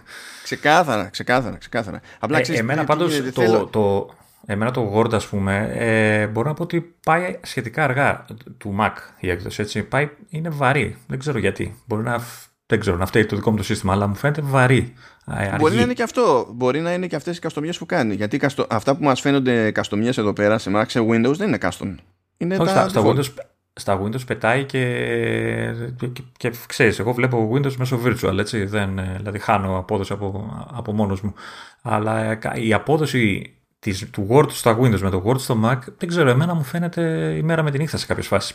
Αργεί χαρακτηριστικά. Τώρα μπορεί να φταίει το δικό μου το σύστημα, δεν ξέρω. Δεν νομίζω ότι είναι τόσο αυτό. Απλά το ότι στην ουσία πολλά πράγματα που βλέπουμε σε Mac είναι είναι στην πράξη workarounds, παιδί μου. Ενώ στην άλλη μπάντα δεν χρειάζεται να, να λειτουργήσει έτσι. Είναι όλα fully native. Με την ίδια λογική που θα δεις μια εφαρμογή της Apple που είναι πιο native, πεθαίνεις και είναι snappy σαν να μην υπάρχει αύριο, ας πούμε. Εκεί πέρα που η Apple έχει το πλεονέκτημα και το έχει σχεδόν από day one, ε, είναι με το keynote έναντι του PowerPoint. Ο, η κουτσή Μαρία, αν είναι να συνηθίσει κάτι σε αυτό το άθλημα, έχει συνηθίσει PowerPoint, εντάξει, ε, δεν υπάρχουν λόγια για το πόσο καλύτερο είναι το keynote. Δηλαδή είναι, είναι καλύτερο. Δεν είναι, ενώ στις άλλες περιπτώσεις υπάρχουν τα βάνια που είπα, το keynote είναι απλά καλύτερο. Να, και δεν είναι καθόλου τυχαίο ότι ήταν το πρώτο που βγήκε. Ήταν το πρώτο που βγήκε για iWork. Πρώτα έβγαλε δηλαδή κάτι τέτοιο η Apple και μετά ασχολήθηκε με τις άλλες δύο εφαρμογές. Ε, και τελείως τυχαία το φτιάχτηκε ως εφαρμογή που χρησιμοποιούσε ο Jobs για τις παρουσιάσεις, τα keynotes. Εξού και keynote. Άρα είναι σωστή η αίσθηση μου ότι μου φαίνεται καλύτερο και ας μην έχω την εμπειρία για τέτοιο πράγμα. Ναι, ναι, δεν είναι και καλά απλά ξέρω, είναι πιο φιλικό εντάξει, ή λιγότερο επιθετικό σε UI κτλ. Είναι, είναι καλύτερο. Δηλαδή είναι, είναι καλύτερο. Ε, αλλά και σε πιο απλά πράγματα τώρα, γιατί το iWork ξέρεις, είναι μια, ένα πακέτο που ή το χρησιμοποιείς ή δεν το χρησιμοποιείς. Ε, θεωρώ ότι τα, από τα πιο σημαντικά που έχει στάνταρ ας πούμε, σε τέτοιες περιπτώσεις η Apple είναι π.χ. εφαρμογή Photos που το ανάλογο default σε Windows ας πούμε δεν έχει φτάσει ποτέ σε τέτοια level. Και αυτό θεωρώντας ότι και η εφαρμογή Photos που έχουμε από την Apple έχει και κάποια προφανή κουσούρια. Αλλά ακόμη και έτσι, αν το δεις ως default, είναι αλλού για αλλού. Και τώρα άμα πιάσουμε και περιπτώσεις τύπου GarageBand και iMovie και τα λοιπά, δεν υπάρχει σύγκριση, είναι κομμωδία. Να. να. Δηλαδή μπορείς να ασχοληθείς με κάποια πράγματα έτσι όπως είναι, με τη μία ψούγια το μηχάνημα, που με τα Windows και ό,τι φέρνουν μαζί τους, ρε παιδί μου, απλά δεν παίζει να τα κάνεις. Δεν παίζει. Και πρέπει να αρχίσεις να ψάχνεις. Αλλά αυτά είναι από τη δική μας τη, ε, τη σκοπιά. Έτσι. Ε, δεν ξέρω πόσο ταιριάζει αυτό με την εντύπωση που έχει μείνει στο μέτρο του δυνατού. Γιατί πάντα έτσι ο καθένας αξιοποιεί κάτι άλλο. Από το Δημήτρη. Ε, εξού και η απορία μου στην πραγματικότητα για αυτό το, το πράγμα. Όχι, η αλήθεια είναι ότι δεν, δεν κάνω την, ε, πώς το λένε, την ευρεία χρήση σε όλη τη γκάμα αυτών που προσφέρει η Apple πέρα από αυτά που έτσι κι θα χρειαζόμουν. Ε, το Photos App με βολεύει πάρα πολύ λόγω του ότι έχω και iPhone οπότε συγχρονίζονται όλα πολύ εύκολα και ό,τι χρειάζομαι το έχω ε, κατευθείαν και εδώ. Ε, δεν έχω σκεφτεί καν μια τέτοια εναλλακτική σε Windows ας πούμε με τον οποιοδήποτε τρόπο αλλά το, το πιο ωραίο είναι ότι τουλάχιστον έχεις μια επιλογή σε, ας πούμε, σε επίπεδο iMovies, iMovies ναι. Ε, ή iMovie. Ποτέ δεν θυμάμαι αν είναι ενικός ή Ενικός, ενικός είναι. iMovie. Uh, σε, και σε pages uh, βέβαια εννοείται ότι αν θες να κάνεις κάτι πολύ βασικό το κάνεις τσάμπα. Αυτό δεν, όντως δεν υπάρχει σε Windows. Αυτό είναι ένα θετικό. Αλλά εγώ πάλι έψαξα το Premiere κανονικά, έψαξα το Photoshop κανονικά, έψαξα τα, το Microsoft Office κανονικά. Δηλαδή είναι κάποιες φορές, είναι κάποιες φορές που δεν μπορείς να συμβιβαστείς. Αν μπορείς να μην συμβιβαστείς, ε, κατά την άποψή μου δεν πρέπει να συμβιβαστείς. Γιατί κανένα από αυτά τα. Ε, κανένα. Το πω αλλιώς. Δεν συγκρίνεται το τι πράγματα μπορείς να κάνεις με το Premiere ή με το Final Cut Pro με το iMovie. Αυτό είναι δεδομένο. Ναι, ναι, μα, μα, επόμενο είναι. Και αυτό που προέχει σε κάθε περίπτωση είναι το workflow ή τέλος πάντων ότι οποιαδήποτε αλλαγή θα μπορούσε να βελτιώσει το workflow. Γιατί ούτε, ούτε αυτά μένουν πάντα σταθερά. Εγώ αυτή τη στιγμή δουλεύω Final Cut Pro. Το έχω λατρέψει, το έχω μάθει απ' έξω. Αλλά είναι η οθόνη που με δυσκολεύει πάρα πολύ, οπότε συνεχίζω να μοντάρω στο PC. Παρ' όλα αυτά, αν πάρω το Mac Mini που είναι ας πούμε ένας υποθετικός μελλοντικός στόχος, θα ξέρω ότι έχω κάτι που μπορώ να κάνω τη δουλειά μου. Και είναι καλό και αυτό. Το γεγονός δηλαδή ότι η Apple δίνει και σε επιπληρωμή μια καλή εναλλακτική. Γιατί το Final Cut Pro είναι επιπληρωμή, συνδρομή και τα. Όχι συνδρομή. One time payment κτλ.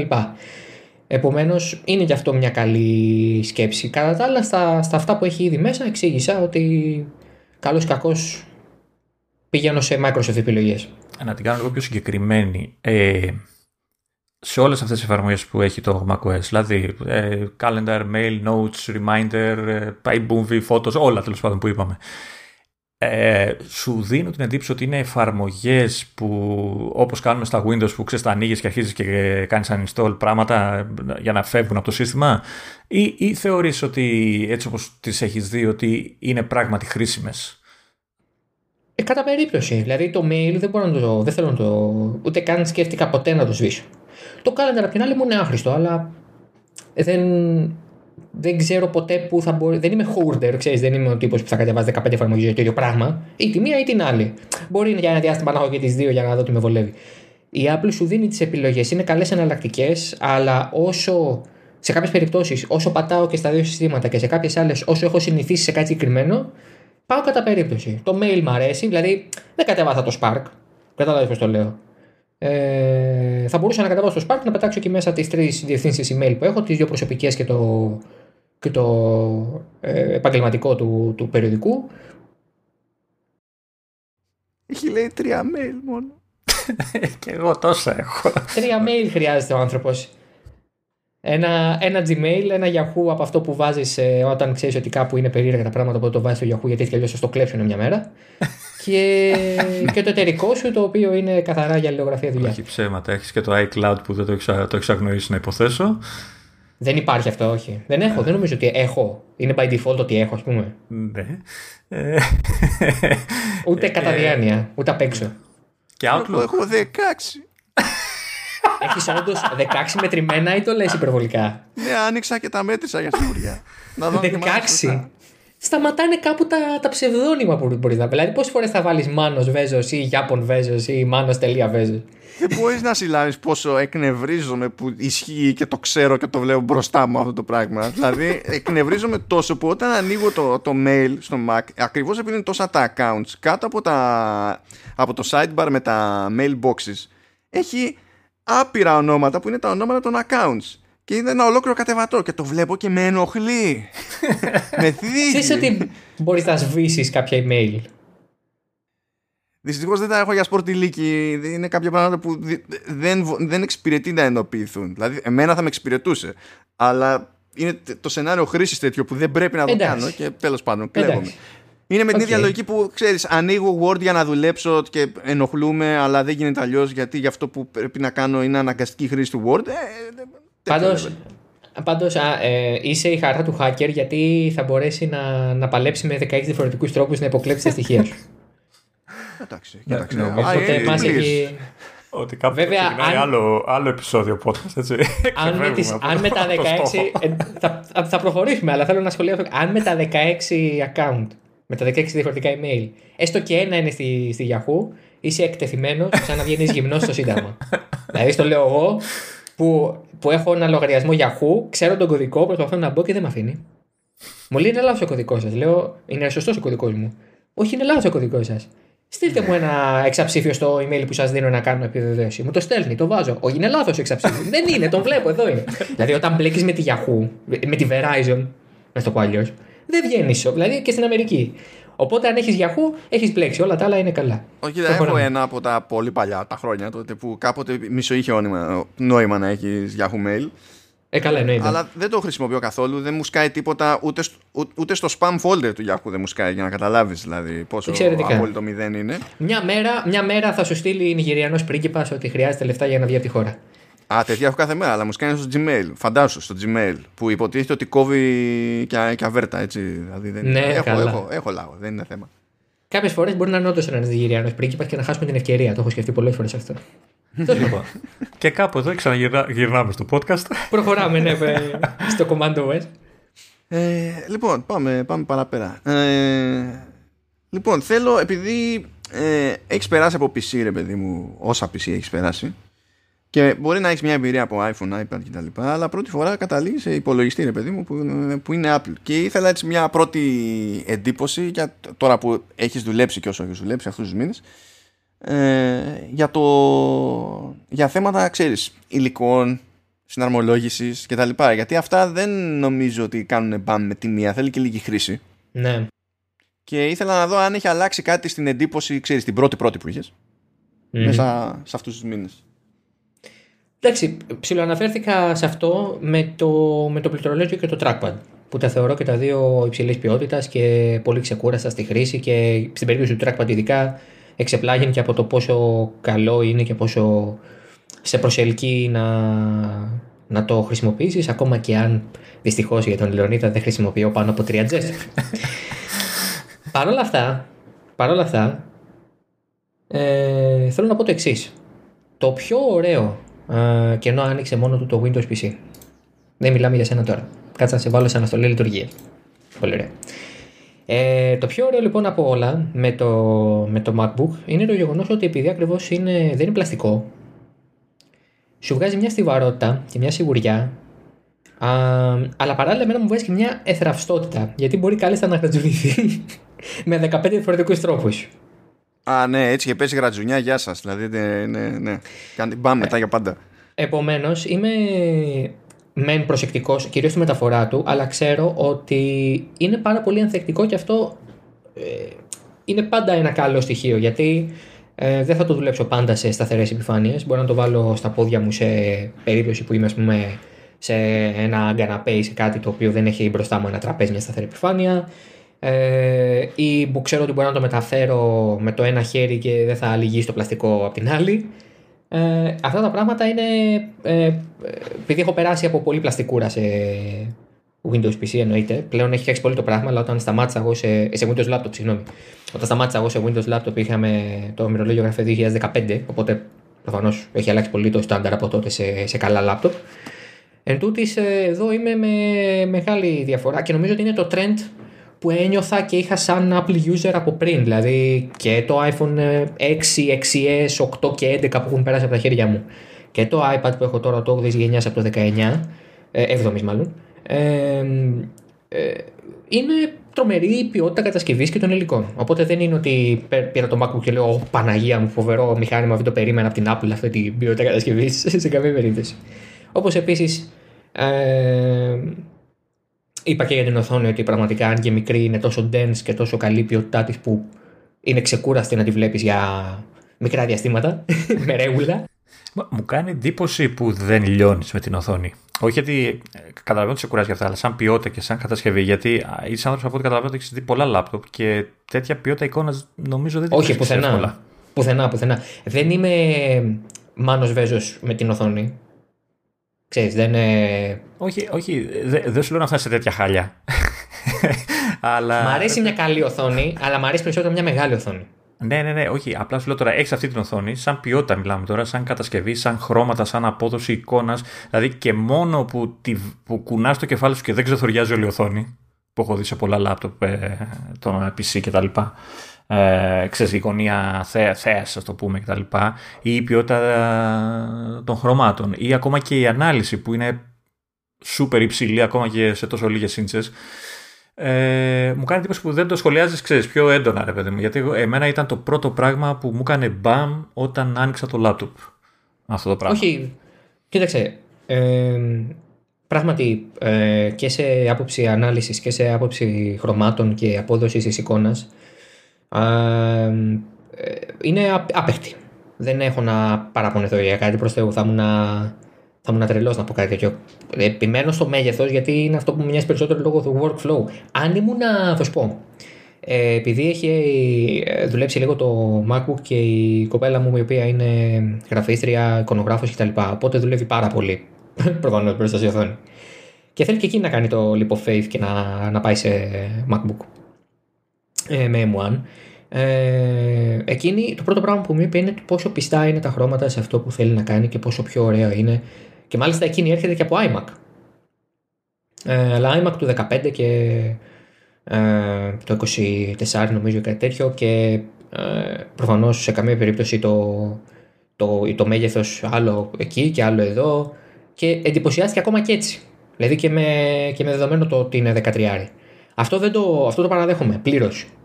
Όπως επίσης το γεγονός ότι η οθόνη διριστή κάνει glare του Θεού και η οθόνη ανοιχτή δεν έχει καθόλου. Αυτό με εντυπωσιάζει επίσης. Το γεγονός ότι δεν έχω καθόλου γκλέρ γιατί είμαι και δίπλα σε παράθυρο.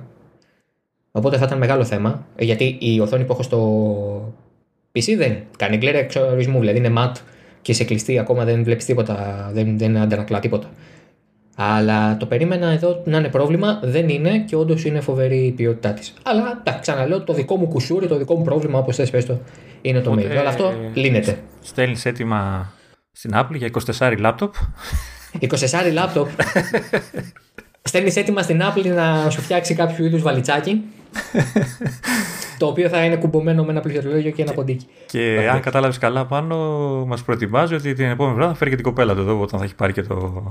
Η Ευαγγελία, η, η Ευαγγελία δεν θα μιλήσει σε podcast. ε, στο οποίο θα βρίσκεται και ο Μάνος Βέζος. Okay.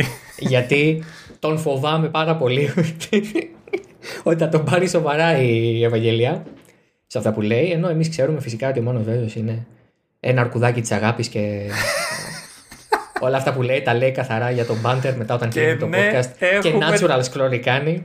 Και unnatural μόνο scrolling Τίτλο επεισοδίου. δεν έχουμε τίτλο επεισοδίου. Δεν έχουμε, δεν έχουμε. Έχουμε έτοιμο τίτλο επεισοδίου. Δεν θα σου περάσει αυτό, Λεωνίδα. Και άσε εσύ τις γαλιφιές τώρα εδώ πέρα. Δεν πρόκειται να ξεχάσω όλη την κουβέντα για το natural, το, το scrolling. Ούτε για τον έναν ούτε τον άλλον. Άιτε. Εγώ τουλάχιστον χρησιμοποιώ gestures. Αυτός δεν χρησιμοποιεί ούτε αυτά. Αυτό έλειπε να είσαι τόσα χρόνια για να μην έχεις πάρει καμιά καλή συνήθεια. Προχωράμε. Λοιπόν, ναι, οκ, πάμε, πάμε παραπέρα. Α, τώρα εδώ, α, Λεωνίδα, έχεις βάλει κάτι για, για time machine, αλλά δεν ήξερα πώς θέλεις να το θέσεις. Γιατί... ε, ε, απλή ερώτηση. Η ερώτηση είναι απλή. Το χρησιμοποιείς; Καθόλου. Καθόλου. Καθόλου ε. Θα έπρεπε. Και ξέρεις γιατί δεν το χρησιμοποιούσα; Με είχε συμβουλεύσει ο Μάνος να το έχω στο νου μου. Παρ' όλα αυτά είχα έναν εξωτερικό σκληρό, ο οποίος για κάποιο λόγο δεν τον έβλεπε το MacBook και τελείως τυχαία κατάφερε να τον δει προχθές. Οπότε ενδεχομένως να πρέπει να επικοινωνήσω μαζί του για λεπτομέρειες. Ναι. Ναι, ε, οπότε ναι, πάει λίγο άκυρο αυτό γιατί είναι, είναι ένα feature ε, must have πλέον. Δηλαδή ε, είχα πάντα ε, θέμα και αγωνία στα, στα Windows γιατί δεν είχα ποτέ ε, μια εύκολη και αξιόπιστη κλίση για backup. Ε, και όταν πήρα το Mac και μου είπαν ξέρεις backup και αυτά και λέω τώρα σιγά τώρα να ασχοληθώ και μου λέει δεν ασχολείσαι κουμπώνεις ένα δίσκο απλά και το αφήνεις και αυτό κάνει ό,τι είναι να κάνει τα μαγικά του κτλ. Και, και την πρώτη φορά που χρειάστηκε να, να ανατρέξω το backup και μάλιστα όχι για full backup, αλλά για full restore, αλλά για να πάρω ένα αρχείο που είχα σβήσει κατά λάθος και να το βρω από προηγούμενη μέρα κτλ. Λέω, ε, ξέρεις, είπα, οκ, είναι ένα πράγμα που δεν καταλαβαίνω γιατί δεν... Ε, δεν ξέρω κιόλας, μπορεί και να το κάνει. Ε, δεν, δεν το ενσωματώνει έτσι η Microsoft. Να έχει μια αντίστοιχη λύση ε, τόσο ολοκληρωμένη και καλή όσο είναι αυτής της. Είσαι άδικος, είσαι άδικος γιατί τα Windows. Μπορεί και να έχει, δεν το ξέρω. Ναι. Τα Windows Millennium. Ναι. Ε, ε, δεν γίνονται τώρα το είσαι άδικος και Windows Millennium στην ίδια πρόταση δεν μπαίνουν. τα Windows Millennium είχαν μια κατάσταση που όταν αναπόφευκτα κράσαρε ή έπιανε ιό το σύστημα γύρναγε πίσω, ε, αλλά μαζί με το πίσω γύρναγε μαζί με τον ιό. Φαντάζομαι το ξέρετε αυτό. Ότι έκανε backup και τον ιό κανονικά. Δεν τον είχες τότε. Έκανες backup στις 10 του Μάρτη. Στις 11 του Μάρτη κόλλαγες ιό. Λες, ωραία, πηγαίνω στο backup της 10 του Μαρτίου. Μαζί έρχονταν και ο ιός. Ωραία. Στο backup της 10 Μαρτίου, έτσι. δηλαδή αυτό. Οπότε σου λέει από τότε το η Microsoft, άστο το στο καλό. Άλλη φορά. Στα Windows 17, ας πούμε. Ναι. Να περάσουμε μια 30 κοντά ετία. Ναι, πάντως μου κάνει εντύπωση και μια και δεν το έχεις ακόμα χρησιμοποιήσει, σου προτείνω, αφού πλέον έλυσες και το θέμα με το δίσκο, ε, να, να το παλέψεις, παιδί μου, γιατί είναι, είναι ασφάλεια καταρχάς. Δηλαδή νιώθεις ε, μια σιγουριά. Καλά, ναι, εννοείται. Ναι, ναι, βασικά αυτό το εκτιμάς όπως και ο Λεωνίδας. Την πρώτη φορά που θα χρειαστεί και θα τη καπουλάρει για αυτό το λόγο. Επειδή κάποτε κούμπωσε ένα drive πάνω και το παράτησες. Είναι αυτό. Ο, ο, ε, αυτό, δηλαδή, αυτό βέβαια... Ό,τι ζημιά έχω πάθει σε, σε αρχεία και έχω χάσει, ρε παιδί μου, πράγματα. Ό,τι ζημιά έχω πάθει από το Snow Leopard που νομίζω τότε έσκασε το Time Machine και έπειτα ε, ήταν επειδή ε, έγινε παρόλα με τη ΔΕΗ και μου έκαψε δίσκους και μου έκαψε τους δίσκους που είχα, είχα τα backups ήταν αυτό και κάπως έτσι είναι που έχω καταλήξει τώρα και έχω και online backup και πληρώνω και από εκεί. Τώρα ξέρω εγώ πρέπει να γίνει. Κάποιος πρέπει να προσπαθήσει πάρα πολύ για να πάθει μια. Αλλά ναι, είναι, θέλει να έχεις πάντα που είπε, κάτι λόγο. Είπες κάτι τέτοιο τώρα εσύ έτσι. Ε, θέλει πολύ ρε φίλε, γιατί εκτός από μένα το σπίτι το Ελλάδα και τα λοιπά, πρέπει να καταστραφεί και μια, μια εταιρεία με, ε, με σερβερ σε διαφορετικές περιοχές του πλανήτη. Ξέρω εγώ, θέλει, άμα φτάσουμε σε τέτοιο level, δεν θα με νοιάζει αν έχουν ζήσει στα backup. Θα νοιάζει μόνο τον όποιον ιστορικό του μέλλοντος περάσει από τα περίχωρα, ξέρω εγώ, και βρει κάτι. Καλά, Αυτό. καλά. Λέγεσαι, συνέχισε να λες. Καλά. Καλά. ε, ε, εμένα πιο πολύ θα με, θα με ενδιαφέρε τα, τα άλλα που έχουμε γράψει για, έτσι, για, και για το continuity, μια σχέση και iPad και iPhone, ε, αν έπαιξε λίγο ξέρεις, με τα universal copy-paste, με τα σκαναρίσματα που μπορεί να κάνεις από τη μία συσκευή στην άλλη, Αυτά, ε, το sidecar, ε, αν έπαιξαν, σου φάνηκαν χρήσιμα, οτιδήποτε ξέρω, έχεις κάποια άποψη για αυτά τα πράγματα. Η άποψη που έχω είναι ότι είχα ανοιχτό τόση ώρα το voice memos που κάνω την εγγραφή και έχει αφήσει σκιά ένα 9 στην οθόνη μου. Yeah. Σκιά ένα 9 στην οθόνη. Έχει αφήσει ένα ψηφίο το 9 στην οθόνη μου σαν σκιά. Έχω κατεβάσει το voice memo τώρα και εκεί που άλλαζαν τα δευτερόλεπτα έχει μείνει ένα 9 καμένο πάνω στην οθόνη. Σαν OLED. That's weird. Okay. Ναι, δεν ξέρω. Θα, θα φύγει restart μετά. Λοιπόν. Ναι, ναι. Okay. Αυτό είναι, ναι, έτσι, έτσι. Τώρα που κάναμε high praise στην Apple, αυτό πρέπει να πάθω.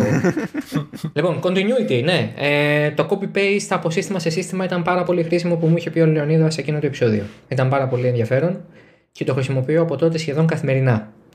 Ε, το sidecar δούλεψε αρκετά για ένα διάστημα, αλλά για κάποιο λόγο δεν με βόλεψε, δεν με εξητάρε, δεν ξέρω. Οπότε ε, το αντίστοιχο sidecar που κάνω τώρα είναι αυτό που σας έλεγα νωρίτερα. Ναι. Windows PC, MacBook δίπλα. που δεν είναι sidecar, αλλά καταλάβατε πώς το λέω. Ε, καλά, το, δεν ξέρω αν μπορούμε να θεωρήσουμε ως continuity τον συγχρονισμό διαφόρων πραγμάτων με βάση το cloud ε, της, ε, της Apple, δηλαδή από photos μέχρι reminders μέχρι πες και calendar events ή ξέρω εγώ οτιδήποτε. Αυτό το cloud sync, δεν, τουλάχιστον η Apple δεν το εντάσσει ξέρεις, στο, στη φάση του, του continuity.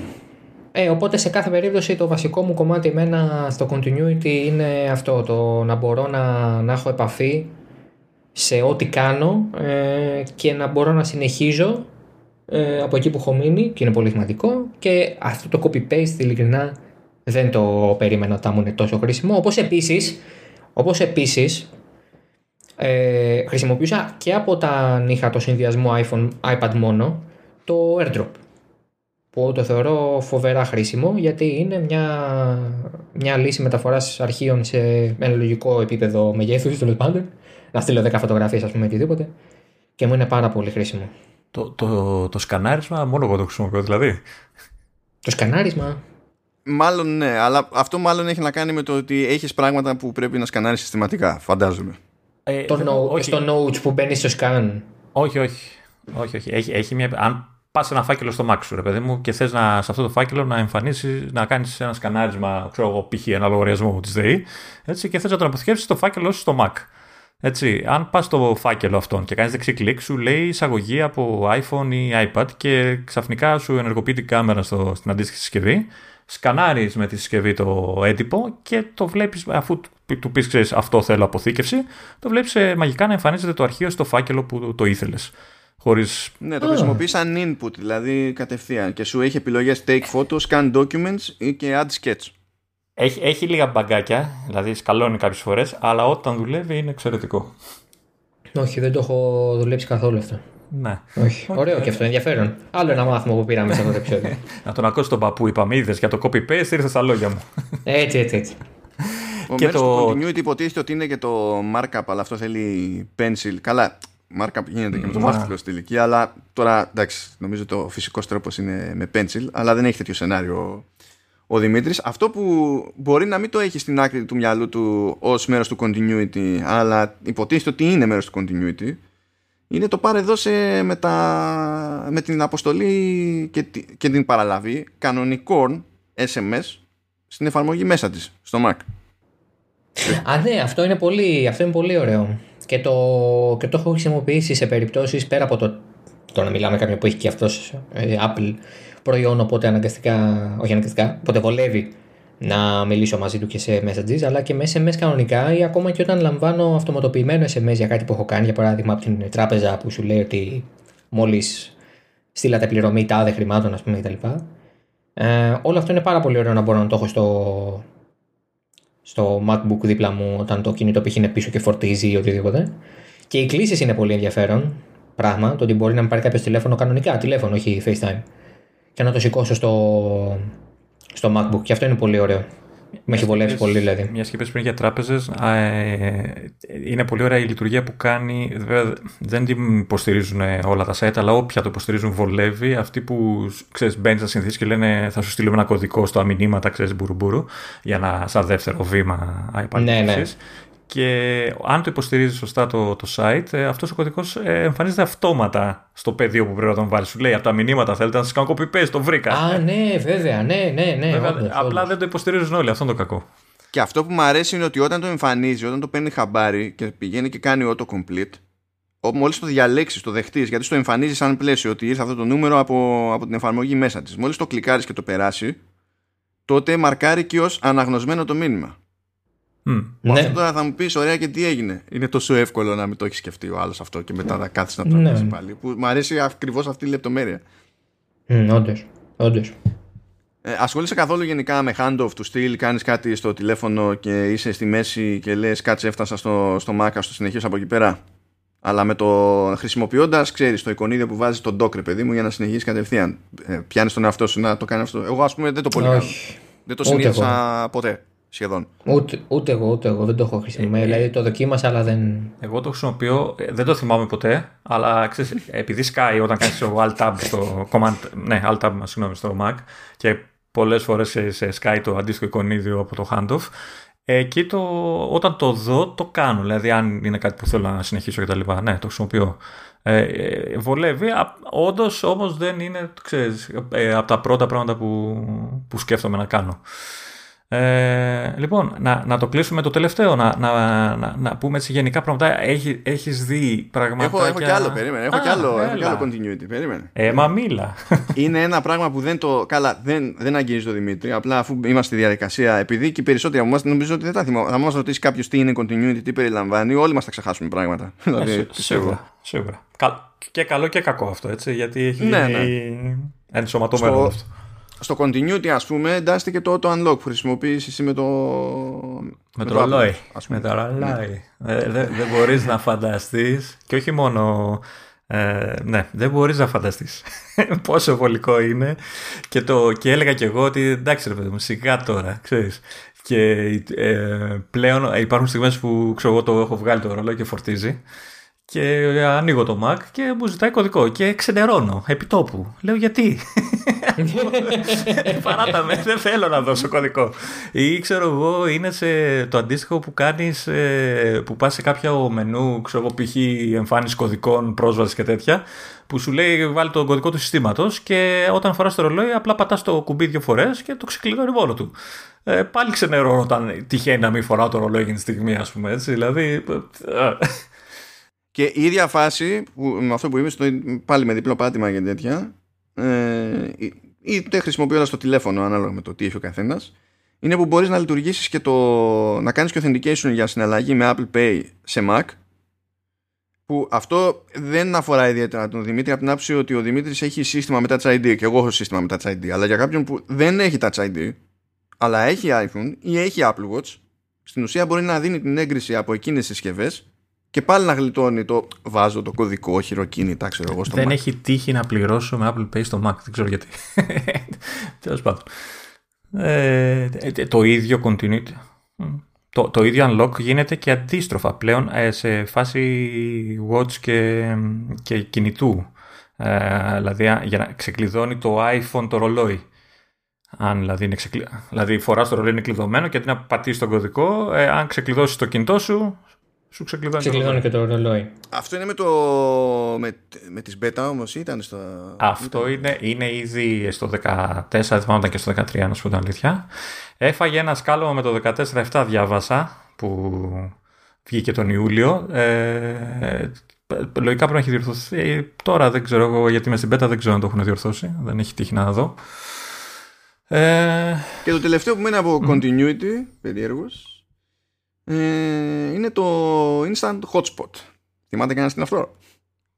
Αυτό είναι η φάση που σου λέει. Αν, εγώ έχω δει αυτό που σου λέει αν είναι σε family, που δεν χρειάζεται να βάλει κωδικό άλλος για να μπει στο hotspot σου και τέτοια. Δεν ξέρω αν ισχύει και εκτός family αυτό το πράγμα. Ναι, αυτό είναι προέκταση της ίδια λειτουργίας. Ε, πρώτα απ' όλα, όλο αυτό ξεκινάει από το Apple ID. Σου λέει ότι έχεις iPhone και είναι το τάδε Apple ID. Και, είμαι στο, και βλέπω ότι κάπου εδώ γύρω υπάρχει Mac με το ίδιο Apple ID. Και εκτός του ότι στη, στη λίστα με τα Wi-Fi hotspot σου βγάζεις επιλογή στον αυτόματο χωρίς να πρέπει να το περάσεις εσύ ή να ξανακάνεις login από κάπου κτλ. Το, το τηλέφωνο για data sharing να τραβήξεις από το δίκτυο κινητής ξέρω εγώ ή οτιδήποτε. Ε, που αυτό στην επέκτασή του ισχύει αυτό που είπες με, με family και, και τα λοιπά. Έχει, είναι και το άλλο βέβαια που σε περίπτωση που δεν θα είναι το, δεν θα είναι ο Mac σε Wi-Fi αλλά βλέπει ότι υπάρχει τηλέφωνο με ίδιο Apple ID δίπλα που σου πετάει μόνο του prompt ξέρω εγώ ότι θες ναι, να συνδεθείς έτσι. Ναι μου το κάνει αυτό όντως. Ισχύει. Λειτουργεί Λειτουργεί, ναι. Τώρα από εκεί και πέρα το πόσο χρήσιμο είναι να πάσα ώρα και στιγμή εξαρτάται το πρόγραμμα δεδομένων που έχει ο καθένας, αντιλαμβάνεστε. Γιατί ο, ο Mac ως υπολογιστής υπολογιστής full fat τραβάει αλλιώς data σε σχέση με μια φορητή συσκευή. Καταπίνει πιο, πιο γρήγορα πράγματα τέλος πάντων και θέλει εκεί λίγη στοργή και προδέρμα για να μην έχουμε εκπλήξεις.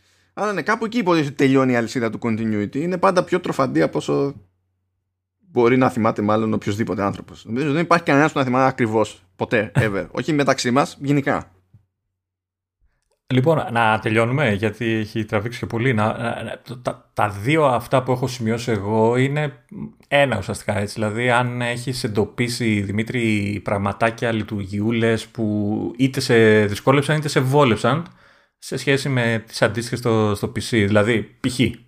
Ε, έρωτας από την πρώτη ματιά που λέμε όταν πρωτοπήρα το, το Mac ήταν το, η, η λειτουργία προεπισκόπησης αρχείων με το Space διαλέγεις ναι, ναι, ναι. ε, το quick look, πώς λέγεται, το οποίο ε, ε, υποστηρίζει κάποια συγκεκριμένα αρχεία, π.χ. docs, ε, excel και όλα αυτά και αντί να ανοίξεις το αρχείο πατάς στο space και στο βγάζει σε μια παράθυρο προεπισκόπηση γρήγορα, μπαμ μπαμ και βλέπεις ό,τι θες κτλ. Ή εναλλακτικά κάνει τέτοιο με, με force touch. Λειτουργεί και αυτό. Δεν ξέρω πώς έχει συνηθίσει ο καθένας. Αλλά και εγώ και ο Λεωνίδας είμαστε του Space, ξεκάθαρα. Mm-hmm ε, έχεις εντοπίσει τέτοια πράγματα; Ή ας πούμε λειτουργία, ε, αλλαγή, αλλαγή, διαφορετικά, ας πούμε, διαφορετικής φιλοσοφίας είναι το, εκεί θα τσακωθούμε πάλι με το Μάνο, είναι το λεγόμενο αυτό που ξέρω εγώ και εσύ από τα PC ως cut ε, στα αρχεία, που το Μάνος το ξέρω ως move ουσιαστικά, το οποίο στον, ε, στο Mac θέλει άλλο τρόπο για να το πετύχεις. Δηλαδή του στείλω ότι έχω ένα αρχείο και θέλω να το κάνω μεταφορά, ξέρεις, όχι αντίτυπο, σε άλλο φάκελο, να το μεταφέρει να το σβήσει από το παλιό για να πάει στο, μόνο του στο καινούριο. Ε, που το ξέραμε ως Ctrl X και Ctrl V στο, στο, στα Windows και στο Mac γίνεται με Alt Command, ε, ε, πώς το λένε, ε, με ε, Command C για copy κανονικό και μετά νομίζω είναι Alt Command V για να το φέρει και τα λοιπά. Ε, έχεις τέτοια πραγματάκια που να και να σε δυσκόλεψαν ή και να σε βόλεψαν. Το Spotlight μου αρέσει πάρα πολύ. Okay. Ε, γιατί βρίσκω ότι θέλω πολύ πιο γρήγορα. Δεν, ε, και ενώ στα Windows δεν χρησιμοποιώ την αναζήτηση καθόλου, ε, εδώ μου, μου βγαίνει πολύ πιο εύκολα γιατί μου φαίνεται ότι είναι λίγο πιο καλά στημένο και κάνει λίγο καλύτερη αναζήτηση στο σύστημα και από ό,τι ξέρω και στη beta τώρα του Monterey το Spotlight βγαίνει ε, εμβαθύνει λίγο περισσότερο όπως και στο iPhone νομίζω. Κάνει το ίδιο στη, στην beta του. Ναι, και εμβαθύνει περισσότερο και είναι πιο γρήγορο. Αυτό δεν το περίμενα να είναι πιο γρήγορο. Ε, και μάλιστα το Spotlight κάποιες φορές, ε, ε βασικά το θα το επιβεβαιώσω τώρα, αν βάλω 30 euros του dollars, ας πούμε, μου βγάζει την αναλογία σημερινά. Ναι, ναι. ναι. Και πράξεις μπορείς να κάνεις, απλές πράξεις. Αυτό, ναι. Δηλαδή, αυτά τα πράγματα είναι.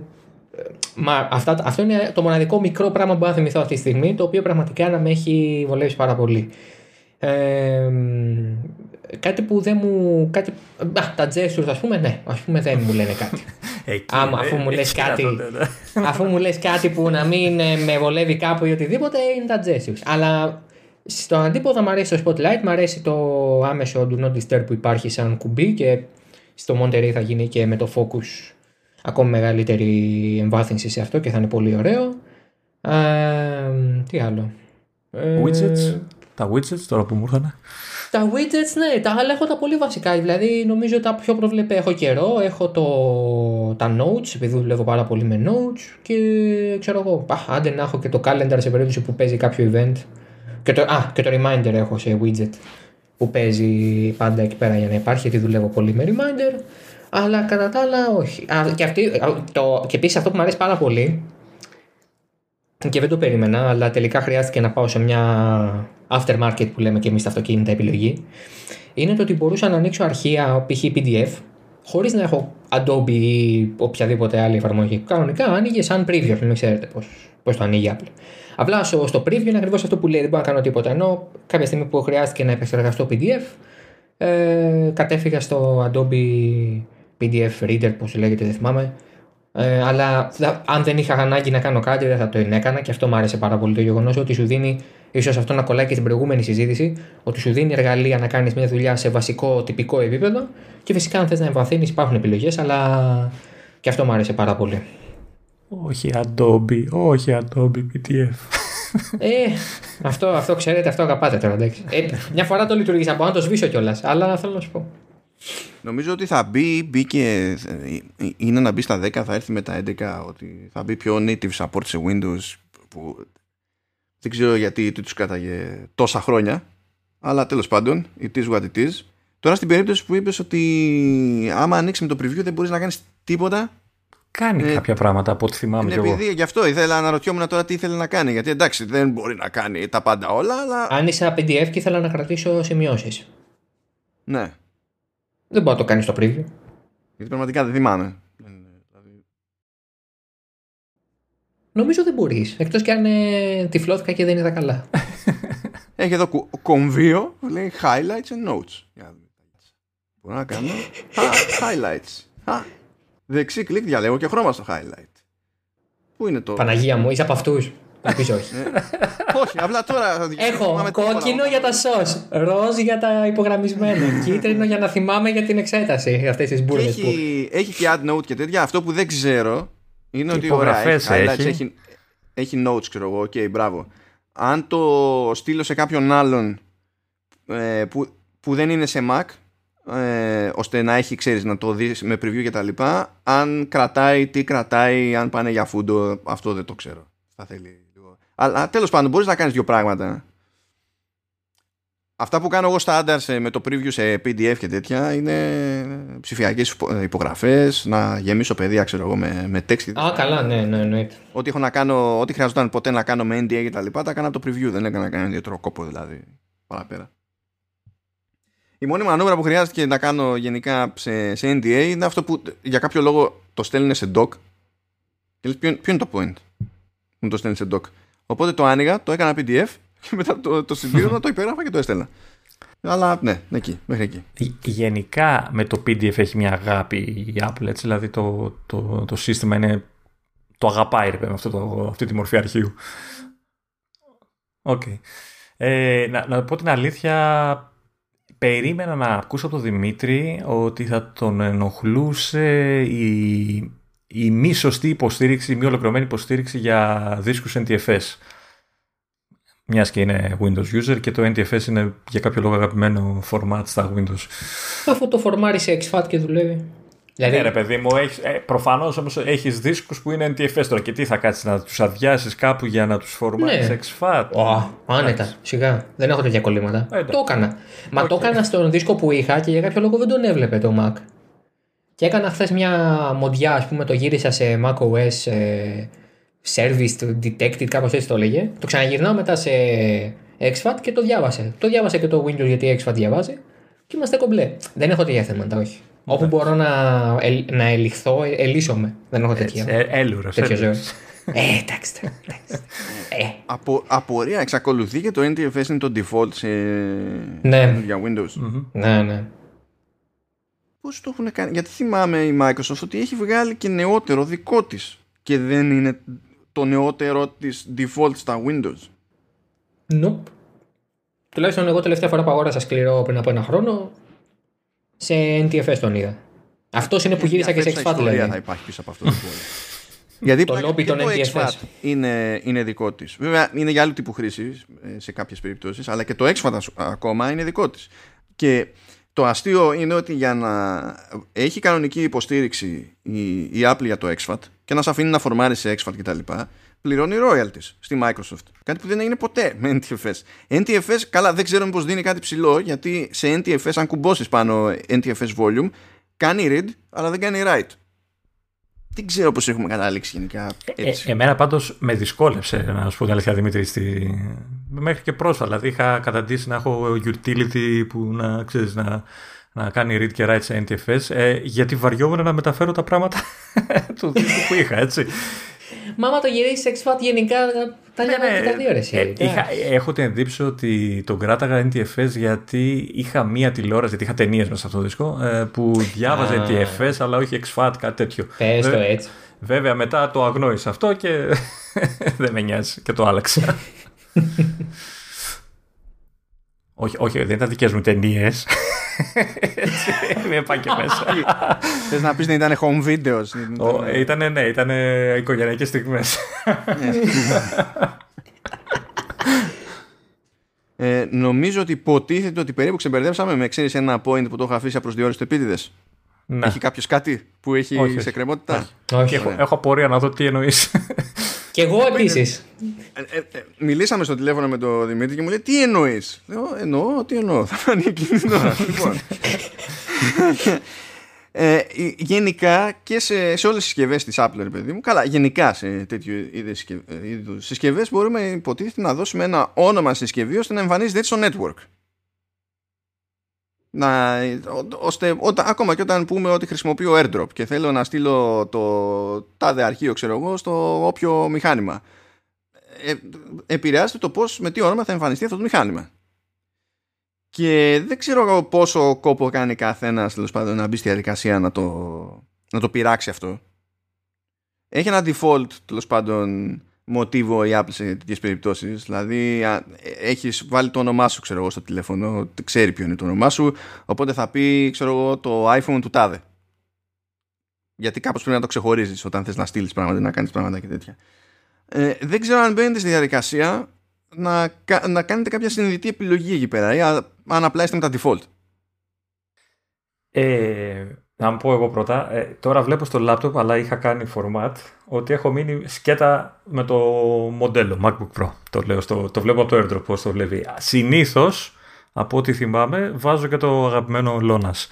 Ε, μπροστά ή πίσω ανάλογα τι, τι θέλω. Οπότε ναι, κάνω κάποιο κόπο. Απλά προφανώς το laptop από τότε που είχα κάνει το format δεν ασχολήθηκα. Εσύ Δημήτρη; Bisman MacBook. Τελεία. Έτσι. Έτσι. Το Bisman είναι, έχει πολύ ωραία ιστορία. Άλλη φορά αυτή. Άλλο επεισόδιο. Άλλο επεισόδιο. Ε, αλλά το έχω, το, μου το κολλήσαν από πρώτο έτος. Ε, οπότε το Bisman πάει παντού πια και το έχω βάλει γιατί το Δημήτρης, Δημήτρης MacBook Air δεν μου άρεσε. Παρ' όλα αυτά στο iPhone δεν έχω κάνει το κόπο να το αλλάξω, οπότε ίσως το κάνω και εκεί Bisman iPhone, αλλά δεν, ε, δεν μου βγαίνει τώρα γιατί πρέπει να, πρέπει να κάνω άλλη διαδικασία. Ενώ εδώ το έκανα γιατί είχα κάνει κάποια φάση και networking, οπότε ήθελα να στείλω αρχείο over the air από το MacBook στο, στα Windows, οπότε το έκανα γιατί τώρα και λέω δεν μου αρέσει το Δημήτρης MacBook το κάνω Bisman. Οπότε όλοι ξέρουμε τώρα ποιανού είναι.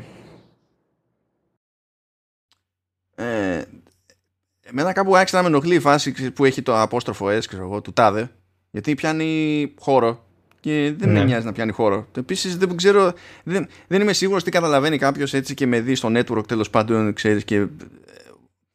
Το, το, το MacBook Pro του, του Μάνου. Ναι, μπράβο. Okay, ξέρω εγώ. Μπορεί να υπάρχει ένας άλλος Μάνος εκεί πέρα. Αυτό είναι ένα σπίτι στο οποίο χρησιμοποιούν ε, natural ε, scrolling, θα σκεφτεί. είναι ένα τίμιο σπιτικό αυτό. Ε, πιο πολύ, αν ήταν να γίνει κανένα μπέρδεμα, ξέρω εγώ, πιο πιθανό πιστεύω ότι είναι να γίνει με airdrop και iPhone άμα είσαι, ξέρω εγώ, έξω. Ναι, αυτό ισχύει. Νομίζω ότι πολλοί κόσμος βαριέται να πάει να περιορίσει την ορατότητα του, του airdrop με βάση το αν, ξέρω εγώ, κάποιος είναι contact ή όχι νομίζω ότι πρέπει να το έχει πολλοί κόσμος χήμα, ξέρω εγώ.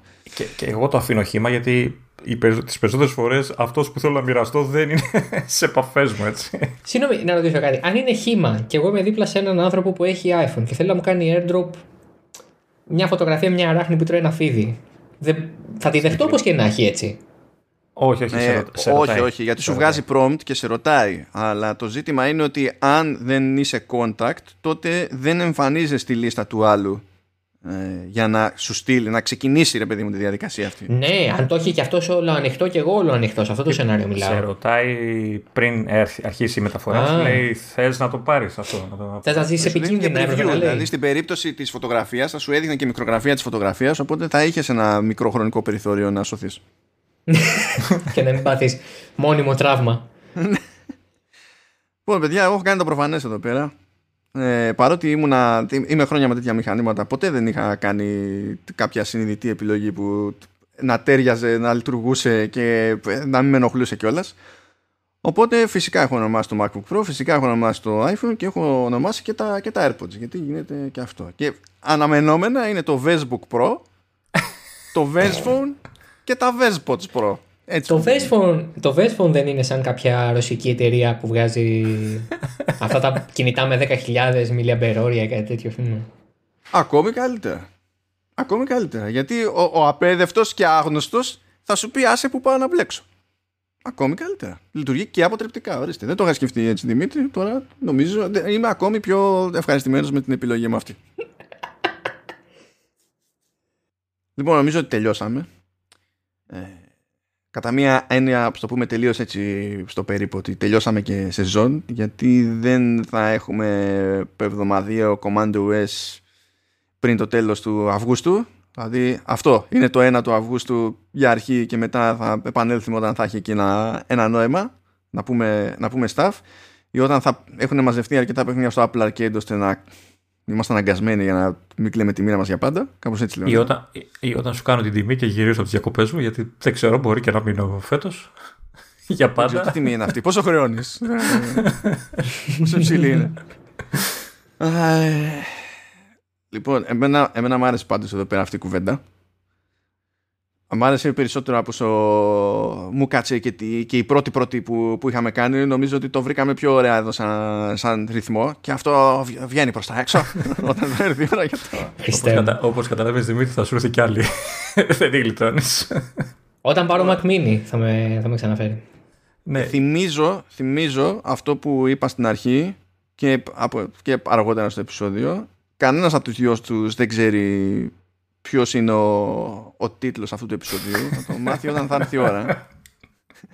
Αυτό που μπορώ να πω είναι ότι ένας τίτλο, είναι κάτι που χρησιμοποίησα ως ατάκα σε άκυρη άσχετη συζήτηση που έκανα με τον Βασίλη τον Γεωργακόπουλο και με το που πέταξα αυτή την ατάκα συμφωνήσαμε και οι δύο κάναμε την ίδια σκέψη ότι αυτό πρέπει να γίνει όνομα επεισοδίου κάπου και ήρθε η ώρα οπότε θα το μάθετε και εσείς οι δύο, Δημήτρη και Λεωνίδα, αλλά μαζί με όλους τους άλλους. Ωραία. Επίσης, ε, Βασίλη, άμα, άμα ακούς και ε, φυτρώσεις κανένας εκεί πουλά από αυτούς τους δύο και προσπαθήσει να σε ψαρέψει, οικείωσέ του κανονικά. Εντάξει. αυτό, αυτό. Θα ειδοποιήσω και εκτός αέρα, μην νομίζετε ότι θα αφήσω έτσι κενά ασφαλεία σε αυτή την περίπτωση. Αυτά χαιρετίστε το κοινό σας. Γεια σας. Ε, ε, Δημήτρη, χάρηκα πάρα πολύ που τα είπαμε. Ε, μπορώ να πω ότι χάρηκα περισσότερο παρόλο ότι ζηλεύω. Απλά κοιτάω το, το, το laptop μπροστά που είναι 6 ετών πλέον και θέλω να το πετάω. Δεν το πετάω γιατί μια χαρά πάει ο γέρος. Αλλά δεν θέλω κι εγώ. Τέλος πάντων, θα κάνω την καρδιά μου πέτρα. Άντε, άντε παιδιά, να σας αφήσουμε για τα μπανάκια το 15 Αύγουστο και ό,τι άλλο είναι και τι να πω, ξέρω εγώ και του χρόνου με gestures. Κάτσε, περίμενε. Περίμενε. Πρέπει να απαντήσω σε αυτή την ε, πρόκληση. Όπα, όπα, για δώσε. Ποτέ gestures πρώτον. Μόνο από σπάσιμο πλέον δηλαδή θα μ' αρέσουν και θα του λέω δεν τα χρησιμοποιώ. Out of spite, ξεκάθαρα. Δηλαδή απλά για να τους σπάσω. Ευχαριστώ πάρα πολύ που με καλέσετε. Ήταν πάρα πολύ μεγάλη χαρά και τιμή και πολύ ωραία συζήτηση που κάναμε. Ε, και να πούμε σε αυτό το σημείο ότι κάνω και ένα δικό μου επεισόδιο, ένα δικό μου podcast μάλλον. Ε, έτσι, ένα μικρό, πολύ μικρό, που τώρα ξεκίνησε πριν από ένα μισή μήνα. Ε, όχι, εντάξει. δεν έχουμε 2020, αν και νιώθω ότι είναι 2020. Όχι, δεν θέλω να πω αυτό, θέλω να πω το εξής. Το Command OS έχει πάψει να είναι η παρέα μου για τον ύπνο, γιατί αρχίζετε και λέτε πολύ ενδιαφέροντα πράγματα τα οποία δεν ατυχία, ατυχία. Συγγνώμη, είναι μεγάλη ατυχία. Είμαστε 800 χρόνια τώρα, μας θεωρεί ενδιαφέροντος. Μέχρι τώρα ήταν βαρετό, δηλαδή. Ήταν καλό και ήρεμο για ύπνο. Ενώ όταν αρχίσατε να λέτε για μπέτα και τέτοια με ενδιαφέρει. Οπότε το ενδιαφέρον υπήρχε. το άκουγα. Να ξέρεις άκουγα... ότι θα αφιερώσουμε 3-4 επεισόδια αναλύοντας ένα-ένα τα gestures που δεν χρησιμοποιείς. Α, τότε είναι που θα ρίξω ε, φοβερό ύπνο. Δηλαδή θα το βάλω να παίζει και σε λούπα, ας πούμε, το ένα επεισόδιο μετά το άλλο. Αλλά ήταν μεγάλη μου χαρά. Λούπα με, με φυσική, με natural κατεύθυνση, έτσι. ναι, εννοείται με natural κατεύθυνση, δεν εννοείς. Ε, και ήταν μεγάλη μου χαρά και καλό καλοκαίρι σε όλους. Άντε παιδιά, και θα τα ξαναλέμε. Ξέχωρα, αλλά και μαζί. Τσάου σας.